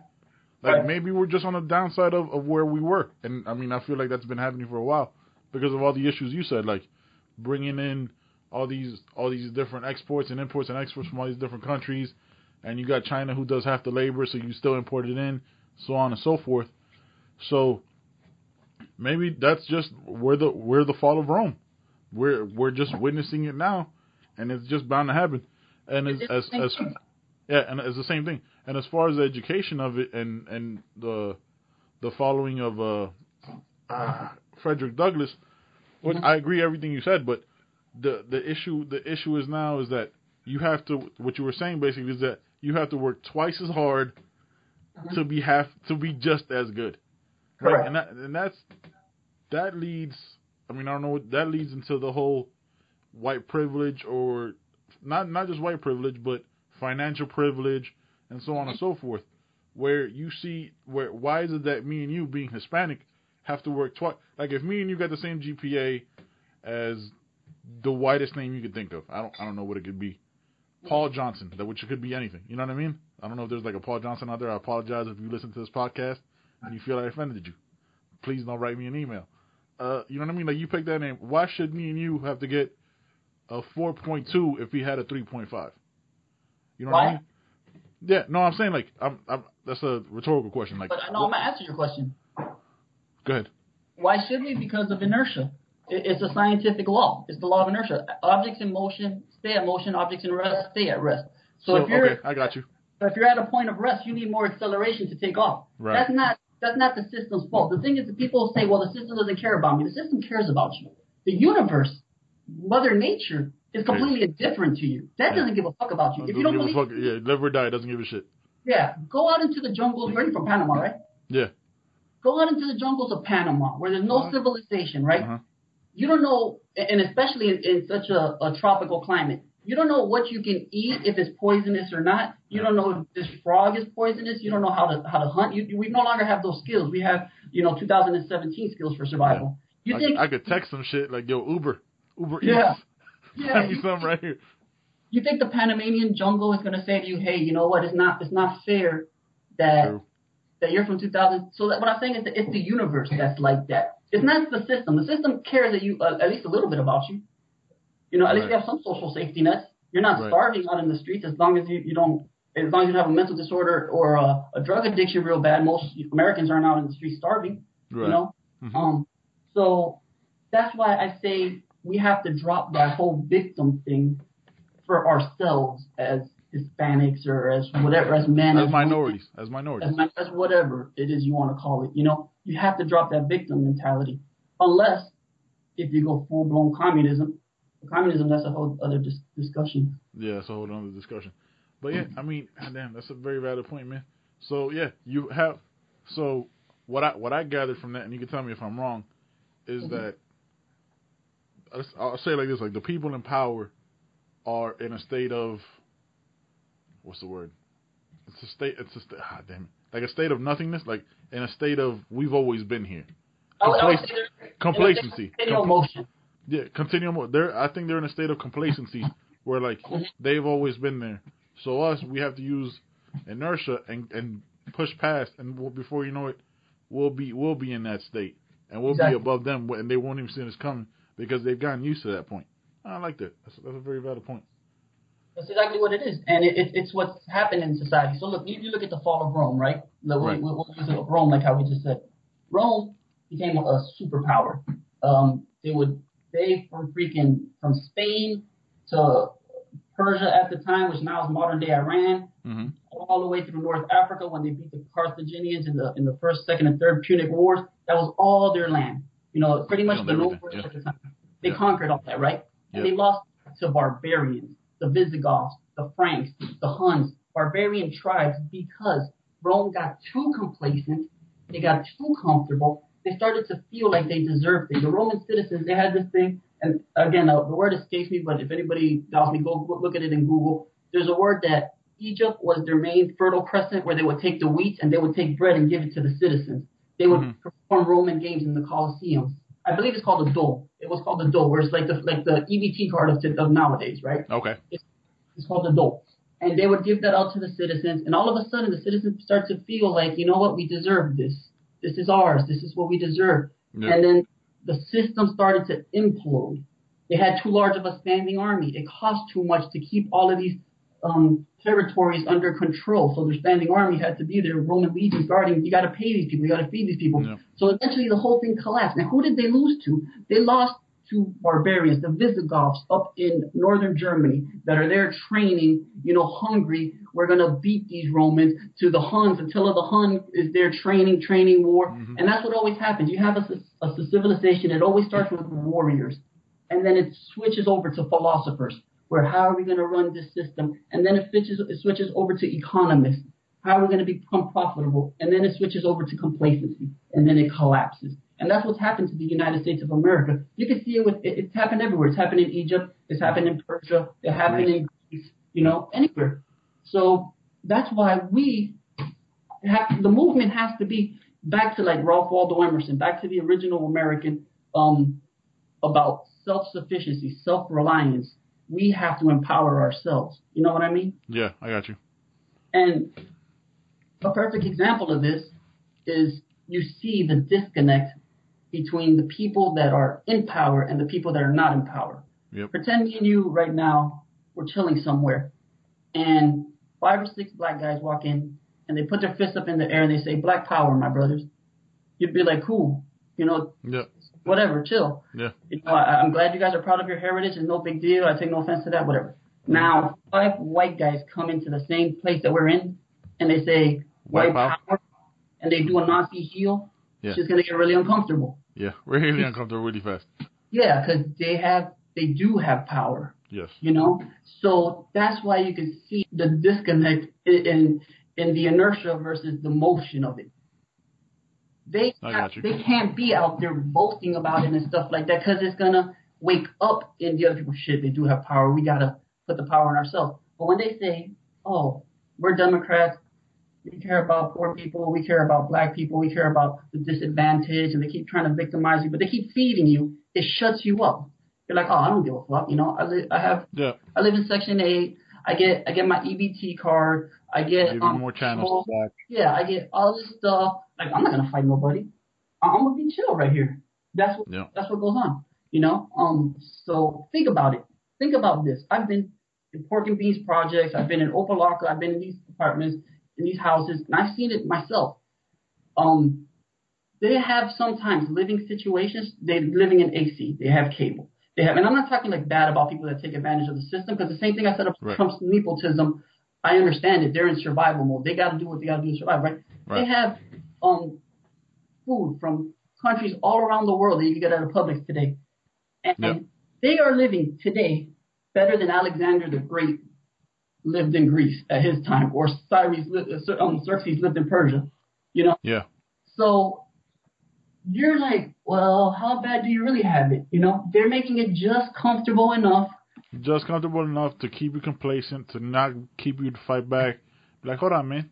Uh, we could do better than this. They, they don't want that question ever asked. Mm-hmm. You know what I mean? Why why are we why are we still here?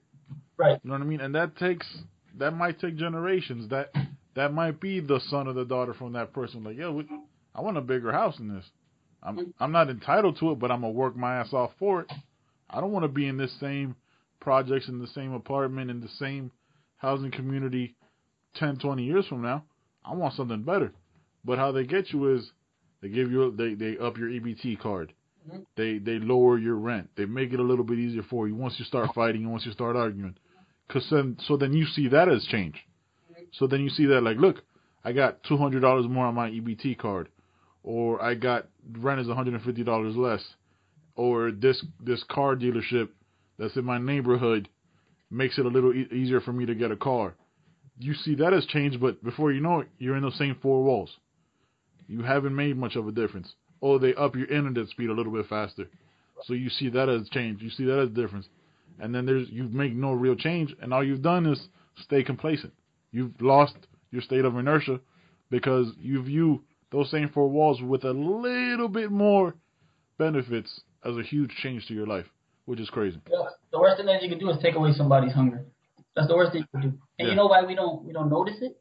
Why we're not like Venezuela or Greece or anything like that? Is because of the technology.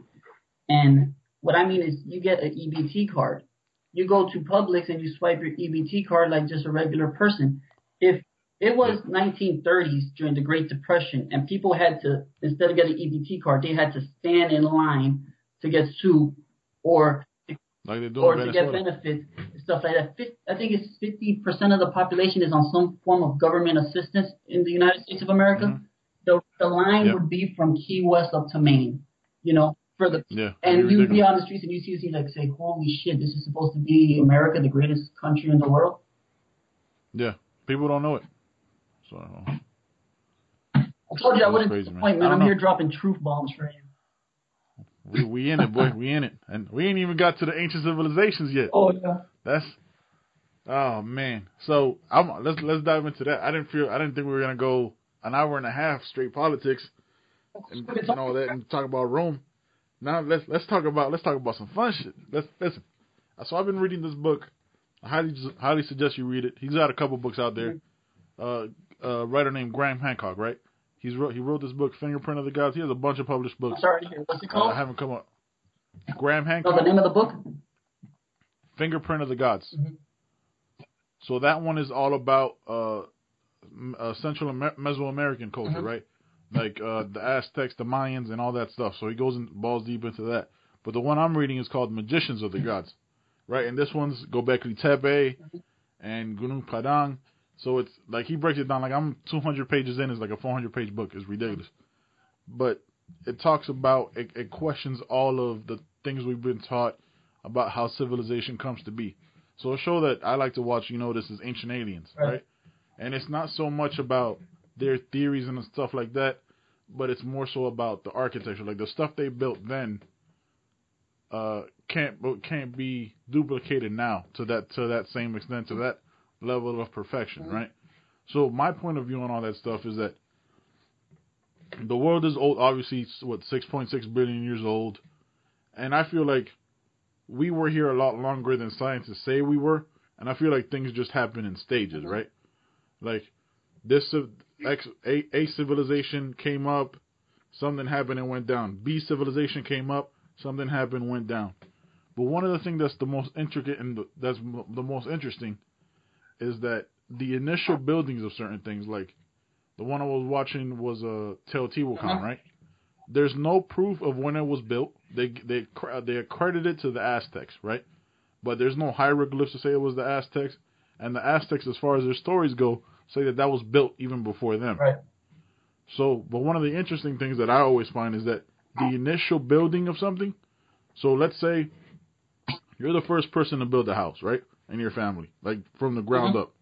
And if you have a son, they see it. There's going to be things they they improve upon it, right? Because they're, they're just natural evolution. The next person should be better at this than you, Mhm. right? Like 1990s basketball had some athletes. 2017 basketball has all Yeah, right. athletes. You get what I'm Yeah. saying? So the the the initial building of something is better than the, than the sequel of it, which doesn't make any sense to me, because just the way I look at it, and I might be looking at it incorrectly, but if I if I'm building something, if there's people around me and I have sons, they're they're seeing it and they're learning, and I'm teaching them, they're gonna find easier ways to do it. It's just human nature, right? The way I'm looking at it. So they have like Teotihuacan, like the the way they say it's built like like a Russian doll, right? Not to bring Russia back into it, but it's different piles of the same statue, of the same of the same pyramid. But the initial one was built better than the last one. Like how? Like I just I don't get that type of stuff, and I know you're into it too. So like I don't understand how that's So your possible. suggestion is alien um, influence? I'm I'm not saying it's aliens. I'm saying that it's if it's if it's not aliens, right? Which that, that's what aliens are credit. That's what ancient aliens are credited Right. to. I'm saying that it it it disputes what we've been told and taught either way, because if this was carbon dated to thirty, just an example, like to thirty thousand years ago, you know what I mean? Like there was people who knew, but cause, there's never the, the thing that's always interesting about that stuff. There's never like a trial run area. You know what I mean? Like a place where they figured out how to build Right. it. They just built that shit. Uh-huh. Yo, like I'm not a very handy person, but I can't go out there right now and just build the house Right. with have no No no functioning No, knowledge. yeah. Yeah, yeah. So it's it's either in, in in my aspect, and I might be whatever. It's it's either ancient aliens right? Or it's ancient civilizations that were from a time before we knew there was a time. You get what I'm saying? Yeah, and I have a theory about that. It's my own theory. I have no way of I'm with it. proving it. I'm not that mathematically inclined to prove something like this. But well, before I get into my theory, actually, let me address what you first said about the ancient alien and um, the. I'm not sure if you're familiar with the tablets that were discovered in, in what would have been at the time present day Sumeria, which a lot of um, anthropologists Was that like a, that's a, that's like Iraq and Yeah. Turkey, like that whole Yeah, area, right? The Middle exactly East. where where the Tigris and the Euphrates River kind of meet. The first Crescent is Yep. where they believe that they found um wild wheat, and I'm talking about wheat now. So I know you wanted to talk also about paleo diet. We might get into that from this.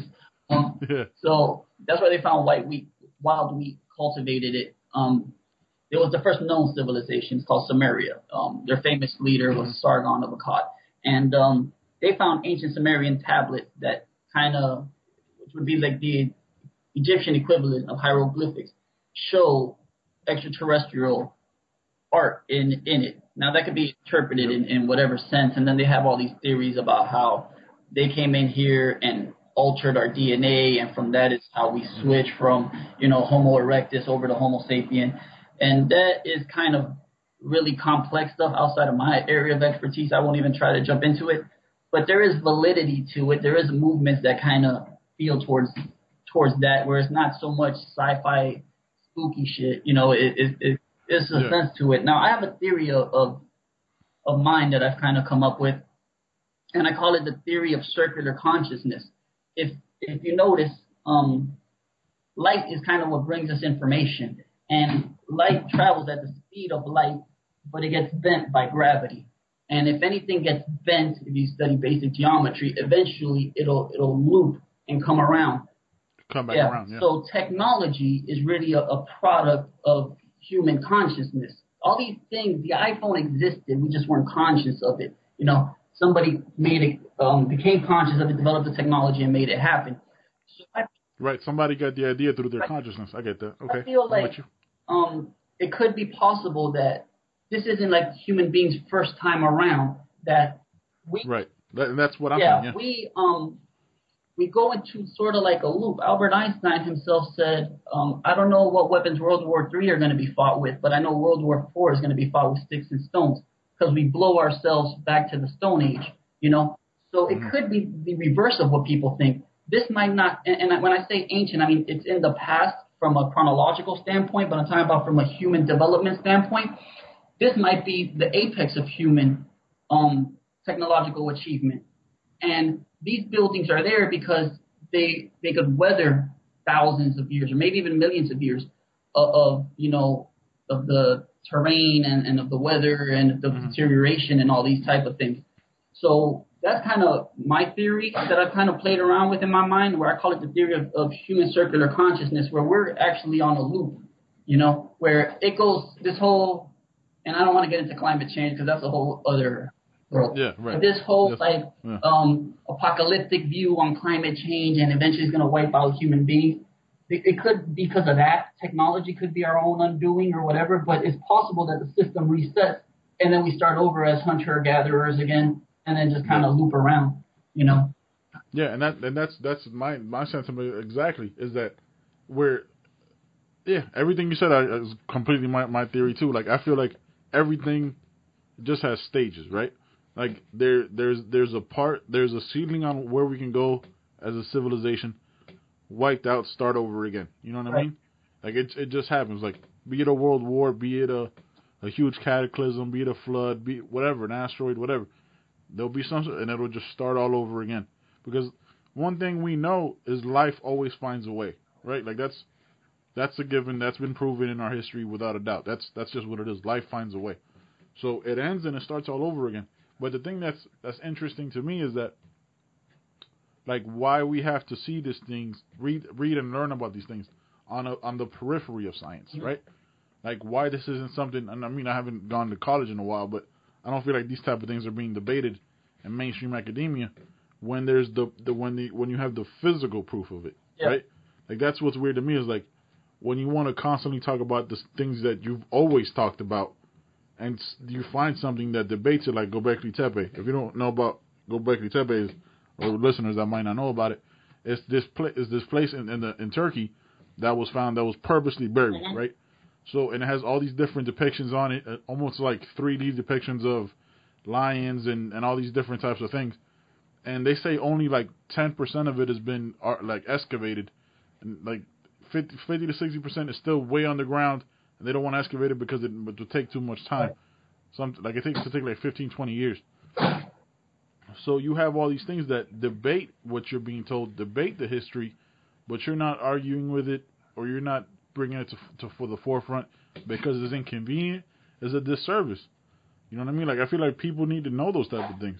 Like if be it aliens or not, like you could you could say Sumeria, you could say the ancient Egyptians, uh, the the, V, the when they talk about the Vimanas in Uh-huh. India, when and in India they don't talk about it like a theory. They talk about it like that's what happened. They say gods came down from the from the skies. They flew down. Like that's that's they talk about that like the Christians believe in the Bible. That's not a theory to them. That's actually what happened.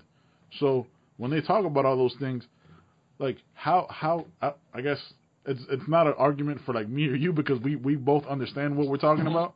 You know what I mean? Like how can you argue against it? Or how can you not give it any credit? If it if it was an ancient civilization, where did they come from? How did they survive whatever they came from? Or were they, or, or were they aliens? You know what I mean? Did they come and, and like you could go with the Anunnaki thing. Right. You could talk about something he talks about in the book, which is the seven Apkallu, which is very which is people who taught the Mayans and the Aztecs Mhm. or the Sumerians or you know what I mean, like all these people, which are also the seven Apkallu, also known as the seven sages. Like you have all these things, and these people, like the the, the living an- the living people of those ancestors that had those ancestors, still talk about it today because oral history stayed in time. You know what I mean? They they told it to the sons, and it's just those myths, as people want to call it, it, they believe it as fact. And how is it not portrayed that way? Is just cra- is just strange to me, I guess. Yeah, uh, and it's a it's a shame that war kind of messes up a lot of it. Um, you know, when Assyria invaded Babylon, they destroyed Yeah. the libraries of Babylon, and the Library of Alexandria in Egypt was burned down to the ground, and all these texts. The Spanish, the Spanish destroying the Aztec and the Mayans. Yeah, so they they not just do they destroy them as, as living people, but they destroy them culturally and scientifically and all of their their learnings because I guess they don't want that to influence their culture or, I don't know what the motive behind Ashurbanipal. Winners, winner, winners tell the history of the planet, bro. happened. The win- the winners of war tell the history of Oh the yeah, planet. absolutely. So I don't know. I, I, I don't know if um well according according to to those texts, Akanawi and stuff that you're talking about, we're supposed to be here to mine the resources off of the earth for the age of life form, Yeah. and we're supposed to be a slave race. So why would they want us to know that? You know, you don't Yeah, you don't want a slave race to know that. So I mean, I can understand the logic in Yeah. that. Yeah, no, that's true. So what do you what do you think about like like what I was telling you like how is it that something that was built originally with no history or no I, I can't say history like no proof that they had trial bills like how is it that initial part of something just I mean if you don't if just like speculate I guess like how is it that the initial building of something is better than the fifth building of something you get what I'm Yeah. saying like how does how does that make sense like where was the lost intelligence there Um, well, in, in laws of physics, there's also another thing called entropy, and that's that energy never created or destroyed, transferred from one party to the next. But every time there's a transfer, some of it is lost to chaos and disorder. So if if the way that you're you're maintaining records is through oral tradition, we all know how the telephone game works and things like that work. So if it's based on oral tradition, then it's possible that there could be some corruption of the design. Um, history shows that the opposite is usually true in the sense that as people do things more, they become more and more skilled at it. So Mhm. I don't know if there's that point to it. Um, it could be, like you said, alien influence. It could be that it was the final one instead of being the first one. Um, yeah uh, so yeah, that's something that's way outside of my range of intelligence. But but it's but it's interesting, right? Like it's interesting to think. Like I'll get like a lot of times, like for my job, I drive a lot, Right. right? So I, I- I'll listen to podcasts, like I'll listen to like Joe Rogan or like different ones, and you'll have like these interesting people on, which is actually how I learned about Graham Hancock and Randall Carlson, which is the the geologist that he has. But like just and even if just just to think about it is interesting. Like just to think of like the possibilities of all these things. Like, and there's no answers to those questions. Like that's what that's what's the most interesting to me. You know what I mean? Is that scientists don't know because you can only theorize. Like one of the things that that uh, Graham Carlson talks, Graham Hancock talks about, that they also talk about in Ancient Aliens, is about the scientist named uh, Robert Schoch, Mhm. right? I believe he's a geologist, and if I'm wrong, I apologize. But he's a geologist, and he said that the Sphinx is actually a lot older than they say it is, Right. Because it had weathering from a great flood, right? With the great flood, when they talk about in the Bible, that wiped out the planet and only certain people survived, yada yada yada. So it had weathering from the great flood. So it said it could be, Lord knows like who knows how much longer, who much how much older, and it, they talk about one of the one of the kings of Egypt actually repairing the Sphinx when they were building the initial pyramids. You know what I mean? So that that it talks about that, and that's that's Egyptian. As far as we know, Egyptians kept great notes. You know what I mean? They they kept notes of everything, as far as they could find. So that's also interesting. And then when he said that, he was blackballed by the by academia. Like, no, that's not what it is. And the Egypt the Egyptologists were like, oh no, you're full of shit, so on and so forth. And they blackballed him. And that was cool that that parallel was there. That it was talked in about in the Magicians of the Gods for Graham Hancock and in Ancient Aliens because it kind of brings those two together. Because in a lot of ways, they're very similar in their argument. It's just that one says ancient civilizations and one says ancient aliens. Yeah. But I don't think that that could like prove it demonstrably. Um, you know, it, it's Right. just like you said, a theory. So I don't get mad at Egyptologists if they. I mean, as long as it's not just like a blackball for political reasons or things like that. If they could debunk it, then of course I always. Um, Yeah, but they don't. But they don't. They don't even try to debunk it. They just say no, you're wrong. Yeah. Like, as, like as far as the research that I've looked into, because the, the reason why it's taking me so long to read the book is because the things he says are like sparks an it sparks an idea. I research it. Like, all right, let me look into this. You know what I mean, yada yada yada. So they don't. I looked up the stuff about Robert Schoch, and there's just like incendiary comments of like how he's full of shit, but they don't. It's they don't bring the counter argument. You know I mean? They just say no. they always can't when you can't argue your point. They- when they can't they can't argue it. It's like, no, you're full of shit and you're wrong. Like, okay, but then how am I full of shit and how am I wrong? We're fucking scientists. Like, this is what we do. Everything is a theory and a hypothesis until proven or disputed. You can't you can't just say I'm wrong because you feel I'm wrong. That's not how science works. Science is the only thing not based on feeling. It's based on everything else other than feelings. So it's interesting, man. But You got to read that book. It was a good book. uh, Fucking page turner It's crazy. say what now? You got to read that book. It's a page Oh, turner. I, I really enjoyed. Yeah, I'll look into it. it. So yeah, yeah, finger, fingerprints of the gods, magician of the gods, and all that type of stuff. It's really cool. Yeah, and every everything I know is is pretty much self taught, and and it's because I I do that. Whenever I see something that interests me, I look at the the counter argument to see how how accurate this is. When I fell in love with capitalism, the first thing I did was I read Das Kapital and and the Communist Manifesto from Karl Marx, so I could see the other perspective of it. You know. And I, I I haven't even gone to college. I'm a high school graduate, and I graduated barely by the skin of my teeth. Um, so Yeah, like, I'm a high school yeah. dropout. So to, ask, to answer your Yeah. question about why do they not talk about this in modern academia? Well, academia right now is a shit show. If you, if you see what's going on there with suppression of free speech and, and gender studies and all this type of stuff, they just want to shut down Mhm. discussion because it, it's bigoted or whatever. And I think that that's what puts civilization into the dark ages. You know, it, it the, when Rome fell into the dark ages, I feel like right now, um, the Muslims, the Arab world, is in their dark ages because of radical Islam and and because they don't because the Muslim world this is something that you don't hear about. They pretty much got Western Europe and civilizations out of the Dark Ages. They invented algebra, you know, the AL in algebra is from the Arabic language, and they came with advanced mathematics, and then they conquered kind of the, you know, um, with the Prophet Muhammad and the Caliphates went through pretty much what Rome conquered. They, they were in in um in conquest of Spain for 800 years, you know. So they're in their dark age now because instead of continuing that enlightenment, now they want to throw gays off of buildings and they want to behead people and and things like that. So they're They want to go to the extreme side. yeah. So when you get into that radicalized side, so the, the reason why I bring that up is to prove to people that it's not genetics or, or it, it's when you get radicalized. So when you want to vilify Muslims, you're doing it wrong. You know, because Muslims have contributed greatly to to modern day civilization.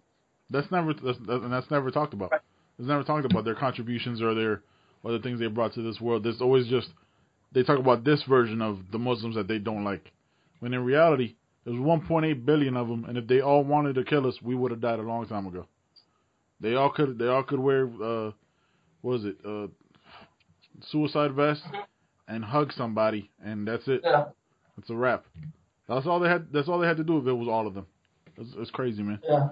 Anyway, Ah. let me let me talk to you about. Tell me about this. Uh, because I saw in your last podcast that you jumped on a paleo diet.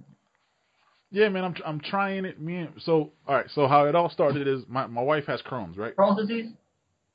Yeah, Uh-huh. my wife has Crohn's disease, and one of the things that the doctor told her that we started looking into is that paleo would be good because gluten really fucks her up because it inflames all her joints. So stay away from gluten. Stay away from any uh, those kind of like any just negative carbs. Like we used to have like white potatoes, and they they argue like we looked into like they argue that you can't have sweet potatoes because they would have eaten it during that time. Because the whole the whole paleo thing becomes like was it Paleolithic era, right? So you had to eat in that way, which is just basically chicken and, and veggies. This is the, the way I look at it, or fish. So you know what I mean. So we started looking at that, and we just started looking at different recipes and different meals to go that way. But is it hard? Hell yeah, it's not easy.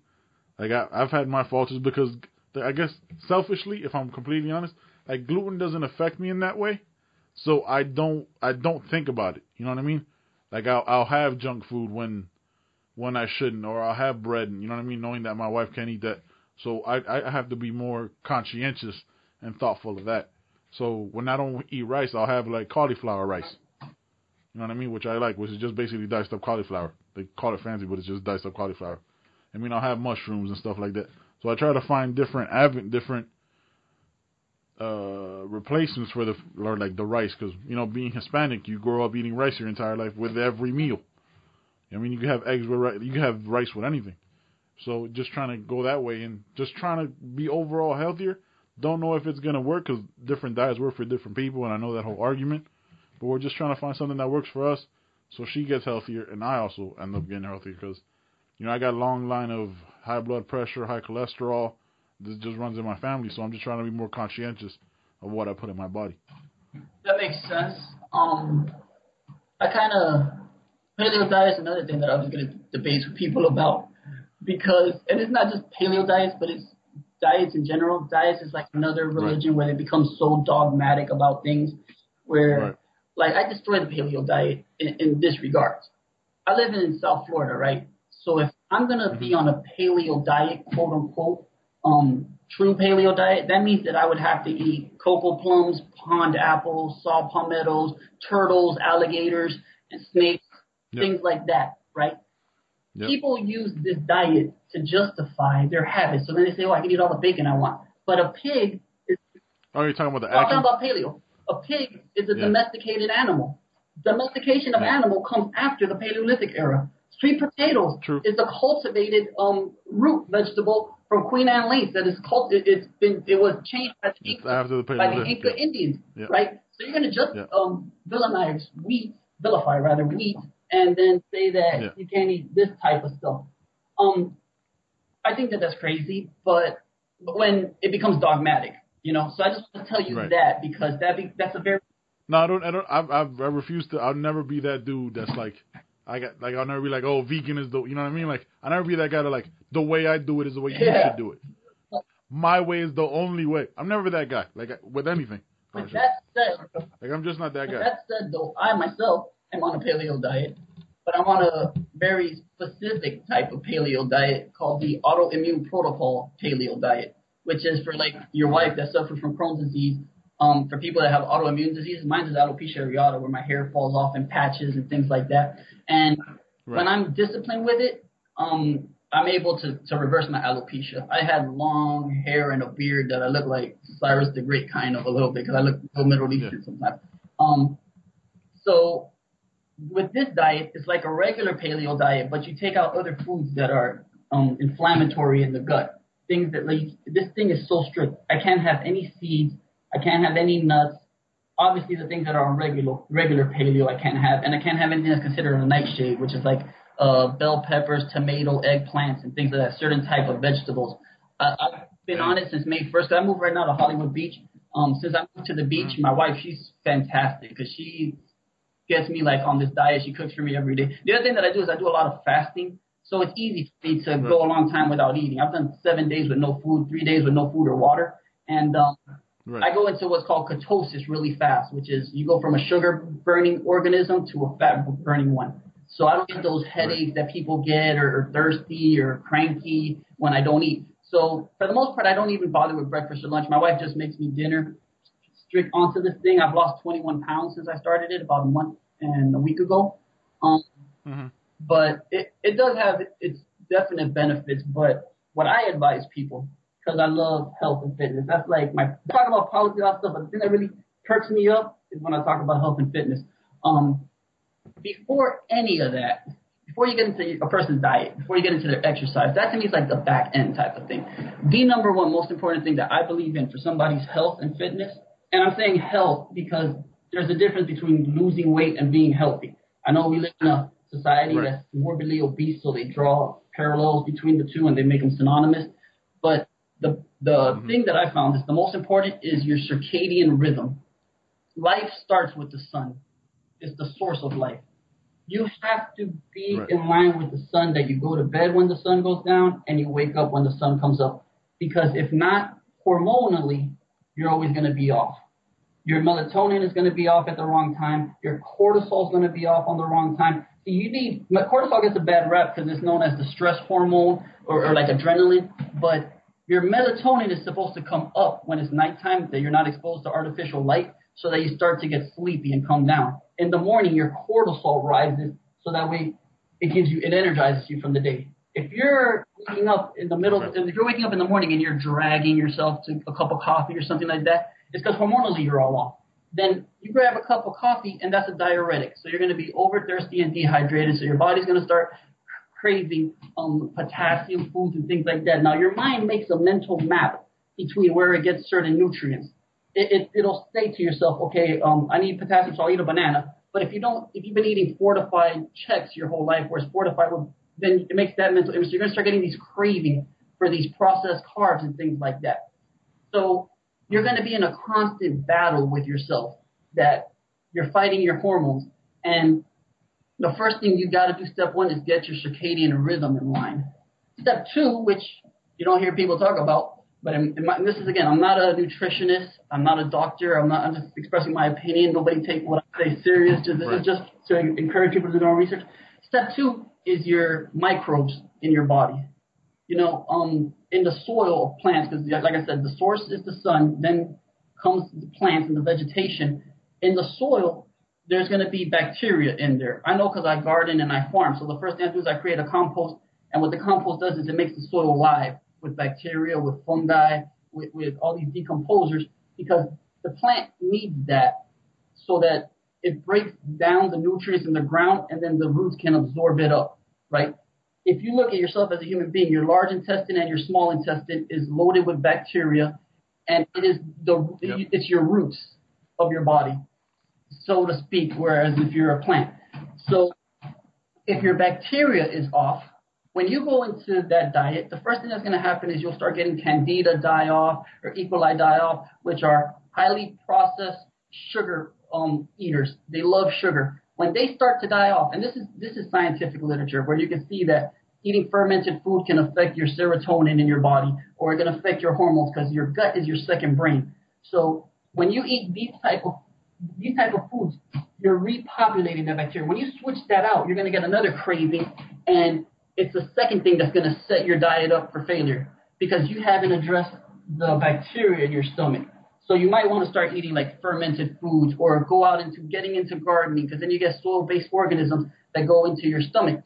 That's another reason why when you go to other countries and you eat foods that are foreign to you, they really give you an upset stomach or, or you don't digest them well because you don't have the bacteria that that feeds off of that type of of, of plant. Right. Right, because it's different bacteria, so it's not feeding those bacteria, so it's giving you that hankering and that and that crankiness and all that want to because your body's gotten used to eating these type of this type of bacteria, these type of foods, and then when you don't get them when you're overseas, it's different. Right. I get that. So the other cranky stuff is that sugar is a drug. It's the most abused drug. It's the Oh, abused drug. And really what you're going through is sugar withdrawal. It's no different than a, than a hangover when you go out and drink a lot and your head is killing you. I mean, it's a different type of headache, obviously, because uh, uh, one is more dehydration based with alcohol, and the other one is more your, your neurons are craving that rush of sugar. So it's a withdrawal symptom, the same thing from processed sugar as it is um, from alcohol, which or, or.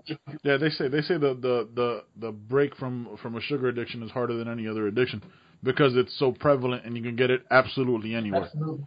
Like it's oh man, I could this one candy bar won't be that. You know what I mean? You have that one like this one candy bar won't be that bad. You know what I mean? Like you you could be completely stuck, but one relapse you're fucked. Because so I we did before we went to Panama a couple years ago. We uh we did a a, a, low carb diet, right? Like for like three four weeks, we stayed away from carbs. We went veggie heavy, yada yada yada. We lost weight, but the one we had one cheat meal, right? Like right after, and that threw us off, like like because we didn't have a cheat meal at all. So we we went to this place because we went to go see John Legend, and we went to a buffet. Like they had like the best fried chicken in Florida or whatever. It's called Fred's. It's amazing. We went there and we just stupidly ate, right? Like it's if we're completely honest with it, like we just ate way too much and we did it over the top because we hadn't had those sugars and those kind of treats and those kind of foods in so long that it just kind of completely threw us off. And to be completely honest, we haven't really gotten back on the horse since. Like we'll eat a, we'll eat a little bit better. You know what I mean? We'll be a little bit more conscious, but it doesn't take much for us to be like, ah, fuck it. You know what I mean? To make that little curve, like, ah, it's not, it won't be that bad. I mean, but now with my with my wife getting older and you know us wanting to have kids, like we have to be more conscious in what we're putting into our bodies, and also with her Crohn's, man. Like that's again, I'm I'm ignorant in that sense, and I've told her like because it doesn't affect me, like I empathize and I know what it does to her, but because it doesn't Im- immediately affect me, I I forget and I have a lapse, so I'll buy fast food when I shouldn't. You know what I mean?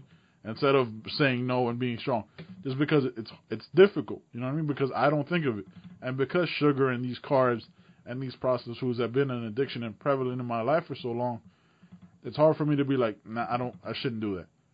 I mean, so like today, I'm not even going. I'm not. I'm honestly not even leaving the house because I got other food here. I already cooked my food. I already cooked my meal, so I'm. I'm. I'm gonna keep it at the house. But because if I know if I go out for whatever reason, like if I go to Publix, I'll be like, ah, they got cookies. You know what I mean? Like, I, I'm gonna be a fat boy for life. Like it's just what it is. Like even, it, no matter how much I actually like that, those wants are always gonna be there. That's where you But I just have to be stronger than those wants.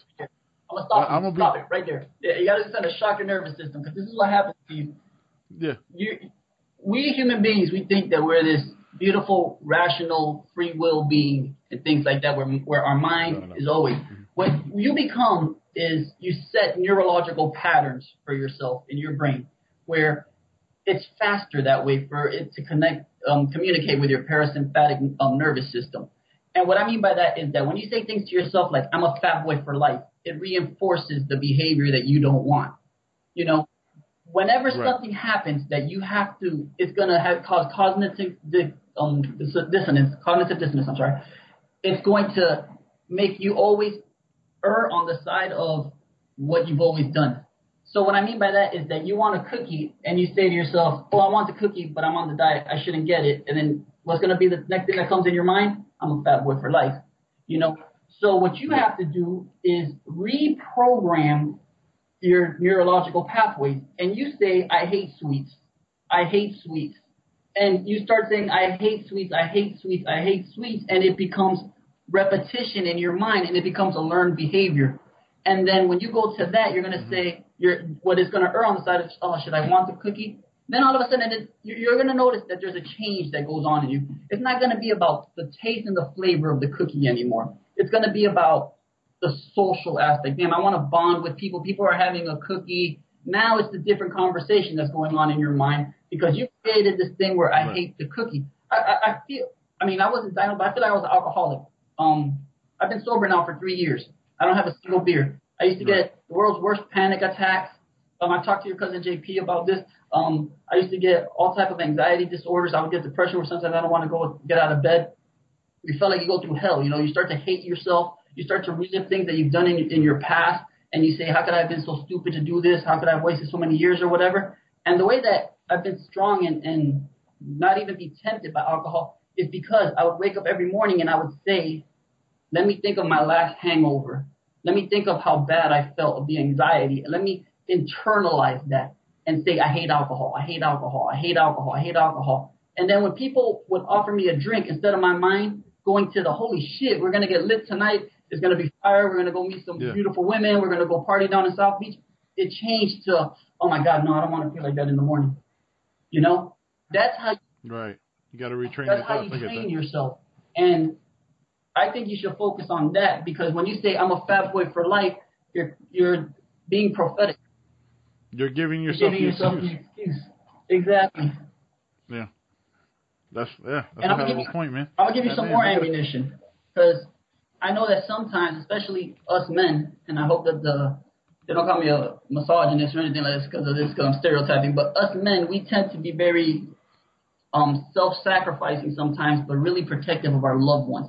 So when things will affect you, you'll be like, ah, whatever. You know, I get diabetes, ah, Right. fuck it, everybody's got to die. But then when you say your wife, it's a whole different motivation. It becomes, So that's a whole to your wife's motivation. thing, when you have Crohn's disease, your body cannot process wheat, and it causes inflammation inside of the gut, and it creates what's known as gut permeability. Your intestines ha- have to stay lodged together so that things do not go into your bloodstream, right? When when she starts mm. to di- if she continues off of her diet, when she starts to digest things, it will permeate through her gut, and and then her body builds antibodies for the protein source that came in. That is how autoimmune diseases start. And if you get one autoimmune disease, you're more than likely to get a lot more. Crohn's disease is an autoimmune disease. Is that she sees wheat as a foreign protein, so her body attacks it, and the and everything that's come into contact with it is like an innocent bystander. So if she starts to increase gut permeability, then her immune system could begin to uh, attack her thyroid and she get Hashimoto's disease, or it could attack her brain and she gets MS, or one of these type of things. So when you say to yourself, "I'm a Mhm. fat boy" or whatever, you got to say to yourself, "My wife needs me," because if I continue, if, if we're on this pattern, it's going to be to the point where she could develop more um, autoimmune disease, and then her health could really decline quickly. You know, because Crohn's disease is a really is a Yeah. really bad one. When I have alopecia areata, it's like a very small uh, um, autoimmune disease that is basically cosmetic. My immune system thinks my hair is an invader, so it will attack it and it will fall off in patches. Right. But the rest of me is is pretty much in line, and luckily that's the only autoimmune disease that I have, with the exception of asthma. But on a side note, since I've been on this diet, I haven't had asthma, not once. Yeah, and That's been, crazy, right? That's- I've been uh, rained on, jogging in the beach. Good. I've been rained on. I go in the air conditioner. That to me used to be instant asthma. Uh, that's gone away. You know. Yeah.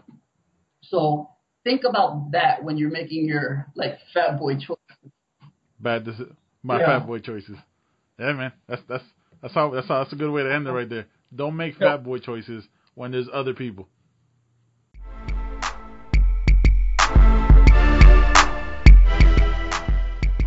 Thanks for listening to the Man Chatter podcast with your host as always, Ben Borges. Till next time, peace.